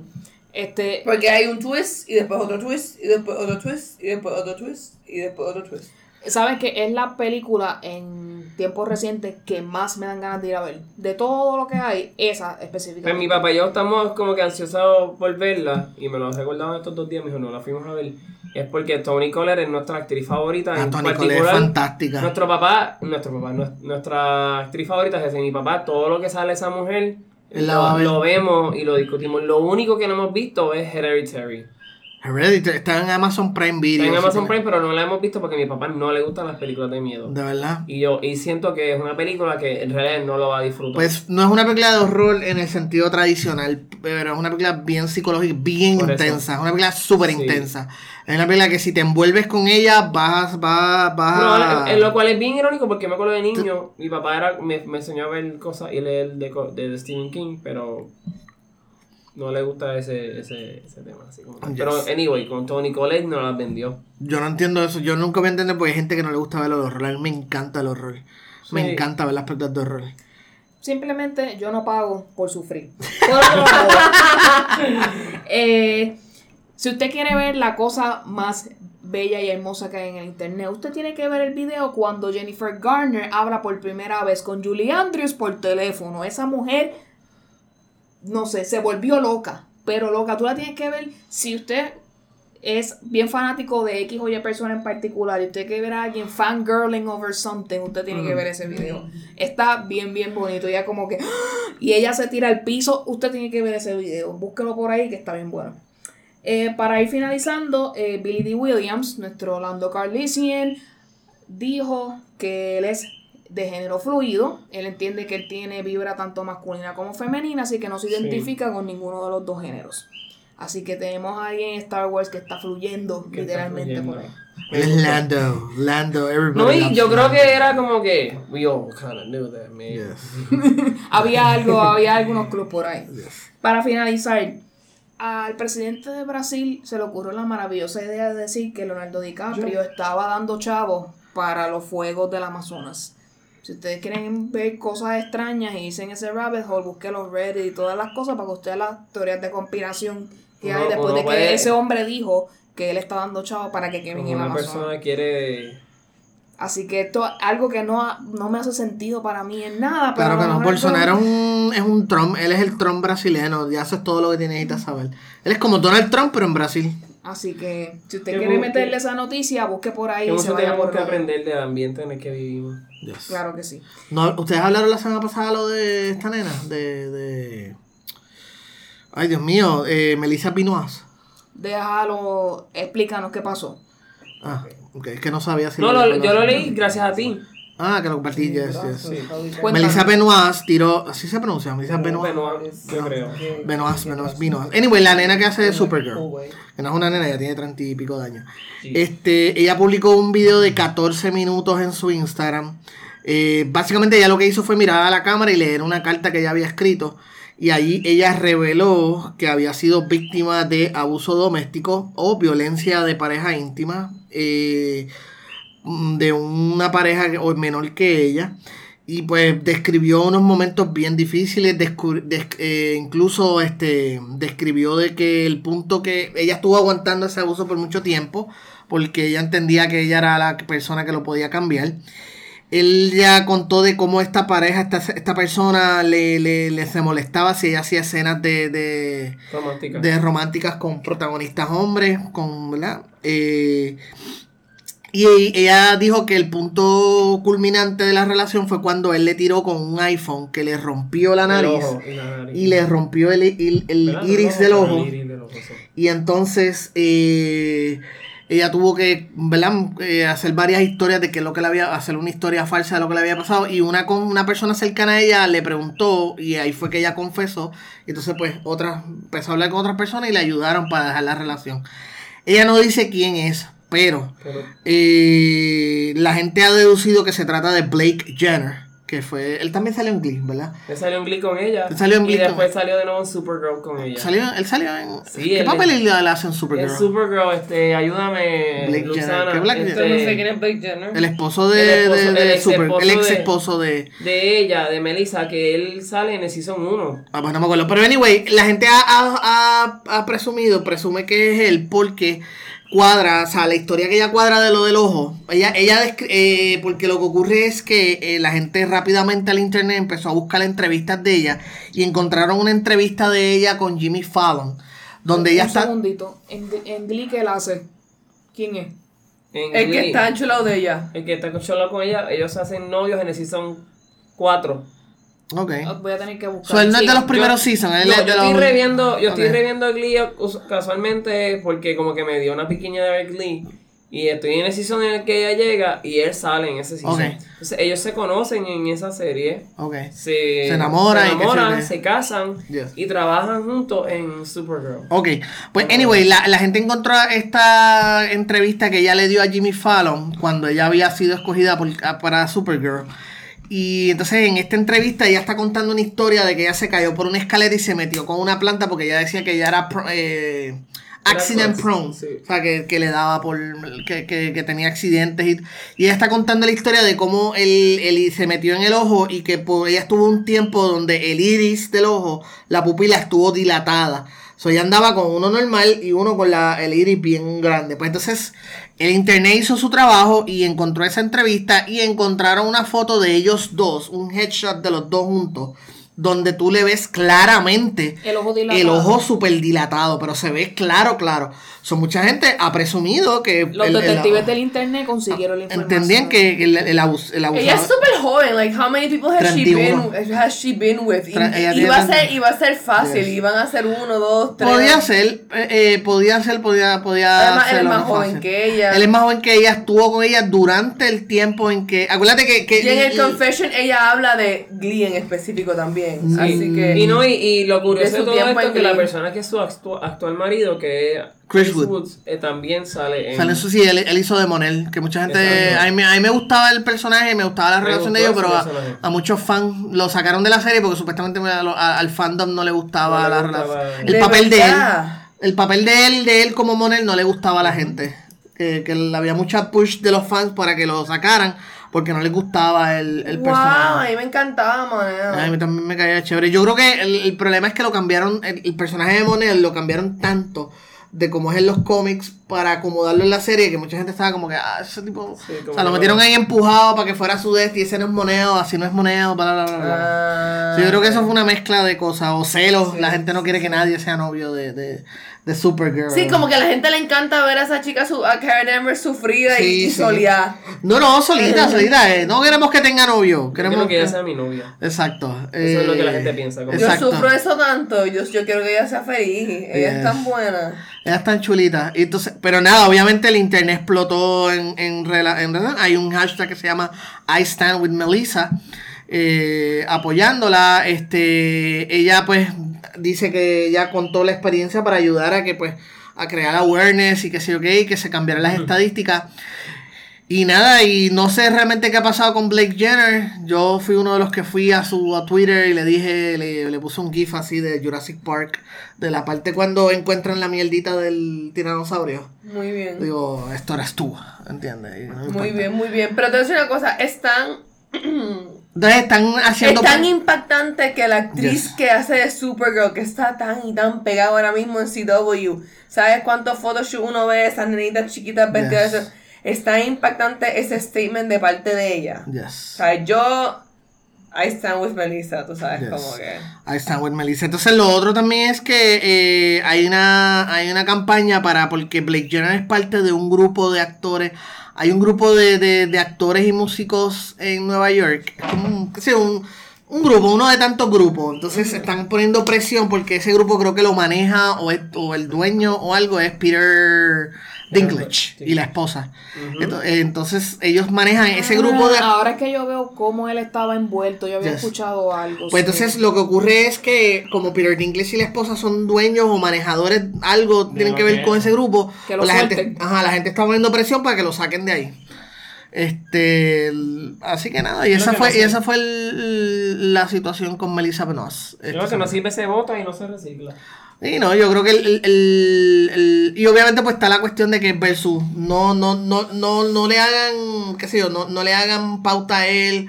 Lo importante es el mensaje de ella. No, pero y- ahí es yo- como que yo, yo quisiera que él sufriera consecuencias. No, yo entiendo que él, él debe de sufrir la consecuencia porque ya ya it y, y todo el mundo conoce esa relación como ser la previa. Yes. Y saben que él es menor que ella también. Sí. Así que, o sea, muchas que se indicaciones. pusieron todas las- pero todas las entiendo que piezas no dijo nombre, siendo una persona que aún, de alguna manera u otra, es parte del programa, porque hasta el tipo este mismo con el que ella sale, a- que es su actual marido, de puede ser actualmente del programa. Uno nunca sabe qué pueda pasar Yes, yes. dentro de lo que es el, el show. Así que eh, muy triste la situación y qué bueno que lo haya denunciado y que ese mensaje sea de aliento para mujeres que estén en esa misma situación. Eh, pasamos a las recomendaciones de la semana. Alegrito, ¿qué nos vas a recomendar? Recomiendo que jueguen Pokémon Sword, ya vencí Pokémon Shield porque me decidí enfocar en eso. Y los recomiendo por completo. Los Este, dos juegos, los dos, compraste los dos. Compré los dos. Eh, a rayos. Fui impulsivo. Este. No te preocupes que eso fue lo que yo le pedí a Santa Claus y Santa Claus está bregando con eso. Santa- Los dos. Pero entonces yo soy un, un- un ente de bien y de amor. Y presté mi juego para que Sí, yo lo estoy jugando, yeah. sea parte del hype conmigo. Entonces, si nos ven un poco distraídos a nosotros, que nuestro querido Angelillo está jugando ahora mismo. eh, es, es un viewing. juego, es como un viewing party. Yo estoy viendo el juego. Estamos aquí viendo. So, como que en el hype, este, estoy eso. Entonces, yo siempre, de que esos juegos he podido comprarlos yo, que siempre ha sido desde el principio, pero yo siempre empecé a comprar los dos desde Black and White. Pues siempre juego uno varón y uno este fémina, y me gustan siempre los estilos que probé eso eh, para el avatar. Y bien chévere. Entonces, eso y ver Frozen 2, de verdad. Este, Olaf hizo la película. Ok. Eso es, eso es el, el statement que he escuchado de mucha gente. Eh, Luxana, cuéntanos qué nos vas a recomendar esta semana. Nights Out, 100%, nada más que decir. Eh, y lo digo con mucha énfasis porque eh, en muchas en muchos cines en Puerto Rico las tandas son hasta las 4. Yo tuve que ir a verlo en Río Hondo porque quise verlo de noche. So, está siendo underrepresented en Puerto Rico. Eh, me imagino que entendieron que no es la demográfica o whatever. Este, no entiendo por qué, la película es buenísima. Así que vayan a Nights Out. Y donde único la van a poder ver después de las 4 de la tarde es como que Riondo, Arecibo, etcétera. Así que vayan a la, a la, a la tanda temprano. A mí me da risa porque yo apuesto a que esas tandas de Nights Out hasta las que, te- que yo, a las 2, a las 4, a las 6, a las 9 se convierte en Frozen 2. Y es como que debería de ser. Bueno, de hecho, yo, yo vi yo vi Frozen 2. Pero todo el mundo está puesto para Frozen, esa es la que hay. Nunca había ido al, al Caribbean Cinemas de Mayagüez, casi Añasco. No sé dónde estoy ahí localizado muy bien. La cosa es que el cine es muy grande, bien, bien grande. Como que por dentro lo- el, eh, es como 20 pies de alto, una cosa así. Yo me sentía como que demasiado pequeño. Yo me sentía como que, ah, que este espacio. Nunca había ido a ese cine, pero como me estaba quedando con mi hermana por el área del West, pues fui a ese cine y vi Frozen 2. Y la pudimos ver en inglés. Y creo que había más tandas en inglés que en español, que eso para mí siempre eh, es bueno Porque me acuerdo cuando niño yo tenía que ver las películas en inglés en Plaza de América y después por un buen tiempo era Montelledra. No sé si se acuerdan de eso, pero eso era algo que le pasaba a los que querían ver las películas en su lenguaje Original. original. Muy bien. George, ¿qué nos vas a recomendar esta semana? Eh, yo solamente quería decir sobre eso el lenguaje. Yo no sé, no, no creo que haya tanto problema. Hay mucha gente que le encanta a Shrek en español porque la vieron en español. Y Los Simpsons ni se diga. Cuando salió Disney Plus, que pues, by the way, que se me olvidó decirle, tiene todas las temporadas de Los Simpsons y las puedes escuchar en español con el lenguaje. Que by the way dijeron que se iba a acabar y después desmintieron que eso no, No, es cierto. exacto, eso es Ah, cierto. qué Falso, falso, no. no se va a acabar. A la grande le puse cuca. Y me encanta la voz en, esp- en español de Homero. Este. Y lo que voy a recomendarles ahora mismo en el cine, otra que está en el cine que está muy buena, una de las mejores películas del año, 4B Ferrari. Está Mm. eh, genial, qué película más buena. Es una película eh, y trata de sobre el cómo eh, Ford contrató a, a Carol Shelby y a Ken Miles para diseñar un carro que pudiera ganarle a Ferrari, en la carrera Le Mans en 1966. Y la historia está genial y está tan bien actuada. Es del director de Logan y Walk the Line. Ah, Nice, aparte que tiene Matt eso. Damon y tiene a Christoph- a- a Christian Bale. Christian Bale. Está tan bien escrita, actuada y la, la, la forma en que dirigieron las, las carreras lo hicieron de una forma que tú te sientes el calor del motor y sientes la vibración. So, vayan a verla, es una película para verla en el cine con buen sonido. No esperen a verla en la casa porque la experiencia no va a ser la misma. Así Está que si ex- hasta si exis eh, sería una buena opción. Ah, sí, sí, definitivo. Eh, también Terminator, una pena que Terminator Dark Fate haya pasado sin pena ni gloria. A mí me gustó mucho y entiendo que es la mejor Terminator desde la 2. Eh, esta es, una, es buena, tiene acción. Eh, una buena película de ciencia ficción. No sé qué pasó ahí realmente. Creo que a lo mejor la estrenaron en el momento que no era. No hicieron buena. No, la, Yo creo que no se mercadeó no se mercadeó correctamente. Porque pienso yo. Yo me So- sentí out of the blue when that happened. Como Sí, que... este, eso no sé, pero ahí me gustó mucho. Eso es uno. La otra recomendación que les voy a dar, y esta quizás es que eh, es otro servicio más de streaming, que es DC Universe. que Este es más nicho todavía que Disney Plus. Este yo no lo recomiendo para que usted lo pague todos los meses porque son 9.99 al mes y, y honestamente no tiene tanto contenido. Esto es uno que yo le digo, pues, páguelo uno o dos meses y ya, y lo cancela para ver lo que tiene. Porque tiene la, serie de Titans, tiene la serie de Doom Patrol. Y esta semana, eh, este, este pasado fin de semana, este pasado viernes, llegó la serie de Harley Quinn. Esa es mi otra recomendación de la semana. La nueva serie de Harley Quinn animada que está buenísima. Es un episodio de 22 minutos. eh, Sí, que esas es son de las que se ven rápido. para adultos, pero full, 100% adulto. Es un humor bien negro, es gory, es violenta, es eh, ofensiva, es mal hablada, es, es, es como, como ver las, las series viejas de muñequitos, pero ahora para toda esta gente que crecimos viendo la serie viejo de Batman, que ahora ya somos adultos, tengo que decirlo nuevamente, es para adultos. Eh, y está súper, súper bien hecha, bien escrita. Me reí un montón viendo la, la serie. Y es una serie que adapta el mundo de Batman de una forma como que tan nonchalant, no sé, no- nonchalant. O sea, es como que ellos hangueando juntos, Poison Ivy y Harley hangueando y están caminando y de momento está The Riddler y ellos dicen un comentario de Riddler, ah, sí, claro, es verdad. Este, eh, eh, es un humor tan cool que, que Sí, dentro que del mundo de, de, de, de Batman, que está súper. Entonces, el mismo Batman es el personaje, es el straight, en serio, que es el serio, el, el Batman seriote y justicia y qué sé yo, qué, y todo el mundo a su alrededor es un revolú. Que curiosamente el que hace la voz de él, que ahora se me pasó el nombre, pero es un comediante. Este, Ah, no recuerdo esta, pero la que hace la voz de Harley Quinn es Kaylee Cuoco, que quizás algunos la conozcan por ser Penny en The Big Bang Theory. Y el otro personaje que ella hacía en. ella con la serie de John ella salía, ella salía en la serie de... Eight Rules to Date My Daughter. Eight Rules to Date My Daughter. Este, Ella a mí me encanta Kaylee Cuoco. Yo, yo no, no, no Sí, sé yo por qué hay cierto también. hate contra ella, pero a mí me encanta ella. No, yo la me amo encanta que también. Kaylee Cuoco y, el, y Harley le queda fantástico. So, mi recomendación es que ve, si te quieres reír pero y tienes un sentido del humor bien negro, bien eh, eh, bien fucked up, Harley Quinn está para ti. Muy bien. Así que muchas gracias, George, por tus Gracias a ustedes. Igualmente le, felicitamos su cumpleaños número 34 a ella, que Coco cumplió ayer. Ah, Kaylee, felicidades, Feliz. Muy bien. Eh, ¿Dónde nos puedes escuchar? Tú lo sabes, podcast para iPhone, Google Play, Spotify. Es muy importante dejarnos un rating de 5 estrellas y un comentario para que, eh, un review para que otras personas puedan encontrar podcast como el nuestro y suscribirse a él. ¿Dónde nos puedes conseguir? Facebook, Twitter e Instagram, Popere Podcast y nuestro email, poperepodcast.gmail.com.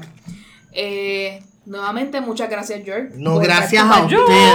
Por participar hoy con nosotros. Gracias a ustedes, yo estoy seguro que no me voy a meter en problemas por nada de lo que dije en algunos temas. Este, Claro que no, eso eh, Eh, momento de la pauta, adelante. Usted diga todo lo que tenga que decir. Nada, antes, eh, antes de dar la pauta, quiero darle las gracias por todas las veces que me han invitado. Me gusta mucho este podcast, la paso súper bien eh, con ustedes. eh, peleo con ustedes cuando escucho eh, los episodios. Me encanta, la hacen sentir tan ameno. Ojalá y puedan regresar. Sé que esta pausa, pues, es por cuestiones de, ¿verdad? De, de lógica, de logística, pero el podcast les queda muy bueno. De verdad, es muy buen podcast y, necesitamos más. Y el hecho de que, que estén ustedes, necesitamos más voces como las de ustedes representando y, y out there. Eh, voces como las mías hay demás. Digo, no necesariamente a mi tono de voz, porque Ajá, mi tono de voz no la- lo- no- nadie lo quiere escuchar en ningún lado. Pero me refiero a que ya hay un montón de podcasts con tipos como yo hablando, pero hay, no hay muchos como ustedes con, con las pe- la- la- todas las perspectivas de ustedes y hacen falta siempre. Eh, Eso les deseo mucho éxito y espero que puedan regresar sin problemas. Claro que sí. Claro que sí, eso va a Eh, pasar, don't worry Así about que that. gracias, me siento muy honrado de que estoy aquí. Eh, ¿Dónde me puedes seguir? En Twitter, at el George Rivera R. En Facebook e Instagram mis páginas son el George Rivera Rubio. Lamentablemente no puedo estar aceptando en mi página personal, pero me puedes dar like y casi todo lo publico en el George Rivera Rubio en Facebook e Instagram. Eh, aparte de eso, mis podcasts son siempre el lunes, que ahí pues no es mío, pero yo participo de ese podcast. Los que sí son míos son Legalmente Nerd. Tengo nuevo episodio esta semana. Ahora estoy grabando con Lola Wood. Denle follow. Sigan a Lola Wood. Eh, búsquela y, y síguela, que ella va, a estar, ella va a estar siendo parte de Legalmente Nerd. Es una freak de películas. Que, que va a estar también escribiendo. Mi, re- eh, Legalmente tengo un nuevo episodio esta semana hablando de Irishman, hablando un par de noticias y rumores que ocurrieron. También eh, mi otro podcast es Buscando Problemas, que lo tengo abandonado, pero lo voy a, lo voy a reactivar pronto también. donde hago entrevistas. cuales- Personas, Angelito, yo creo que todos ustedes han estado ahí en algún momento. Sí. Sí. Este, incluyendo Angelito. Angelito fue mi segundo episodio. Yeah. eh, así que nada. Eh, esos son mis podcasts. Me pueden. Todas mis reseñas de películas, eh, cine, eh, series eh, están en Kivo. Eso se escribe Q de punto y de punto B de bueno o punto com. Denle like en todas las redes sociales, Instagram, Facebook, Insta- Facebook, Instagram y Twitter. Está Kivo para que lean mis reseñas y las noticias cuando las publicamos y todas esas cositas y trailers. Y finalmente, todos los martes, eh, digo, un martes sí, un martes no, voy a estar en la X, en el relajo de la X con Deddy y Red Shadow, eh, una sección de streaming, hablando de streaming. Qué así cool. que eh, Muy bien. esta semana no, pero la próxima semana que viene, digo, esta que si misma quieren semana. escuchar tu voz. Esto va a salir en varios días, sí. Ok. Ah, pues este. Esta semana no, pero la próxima sí. Así que martes a las 9 de la mañana en la X. Si no estás en Puerto Rico, puedes bajar la aplicación y escucharme ahí también. Perfecto, muchas gracias. Eh, Luxana, ¿dónde te conseguimos? Luxana, mi página oficial en Facebook y Luxana Music en Instagram y en YouTube. Pueden conseguir en Twitter como Alegrito PR y en Instagram como Poemas. E P-O-E-M-M-A-S. A mí me puedes conseguir en Instagram como Vicios Vacíos. Nuevamente, muchas gracias, George, Yes. por cerrar Gracias este capítulo con nosotros. Como les dije, esta primera temporada ha culminado con el episodio de hoy. Pero usted no se preocupe, que en febrero 2020 volvemos nuevamente. Tenemos, mira, con nueva De- energía. Further, ¿cómo es? Bigger. Faster, better, further. faster, stronger. Me, me, me, me dio un Kanye West Captain Marvel ahí. That, that, that, that, that don't kill me. Can only make me stronger. Ya que es el, el último fin de. El, el, ¿Cómo es? El fin de final de temporada. temporada, sí. Pues deberíamos dejarlo con un cliffhanger y como que decir. ah, eh, digo, ¿alguien más iba a decir algo? No. No, ya estamos en el cierre. Alegrito, yo soy tú. Nos vemos en el próximo. Ahora hay que inventar drama.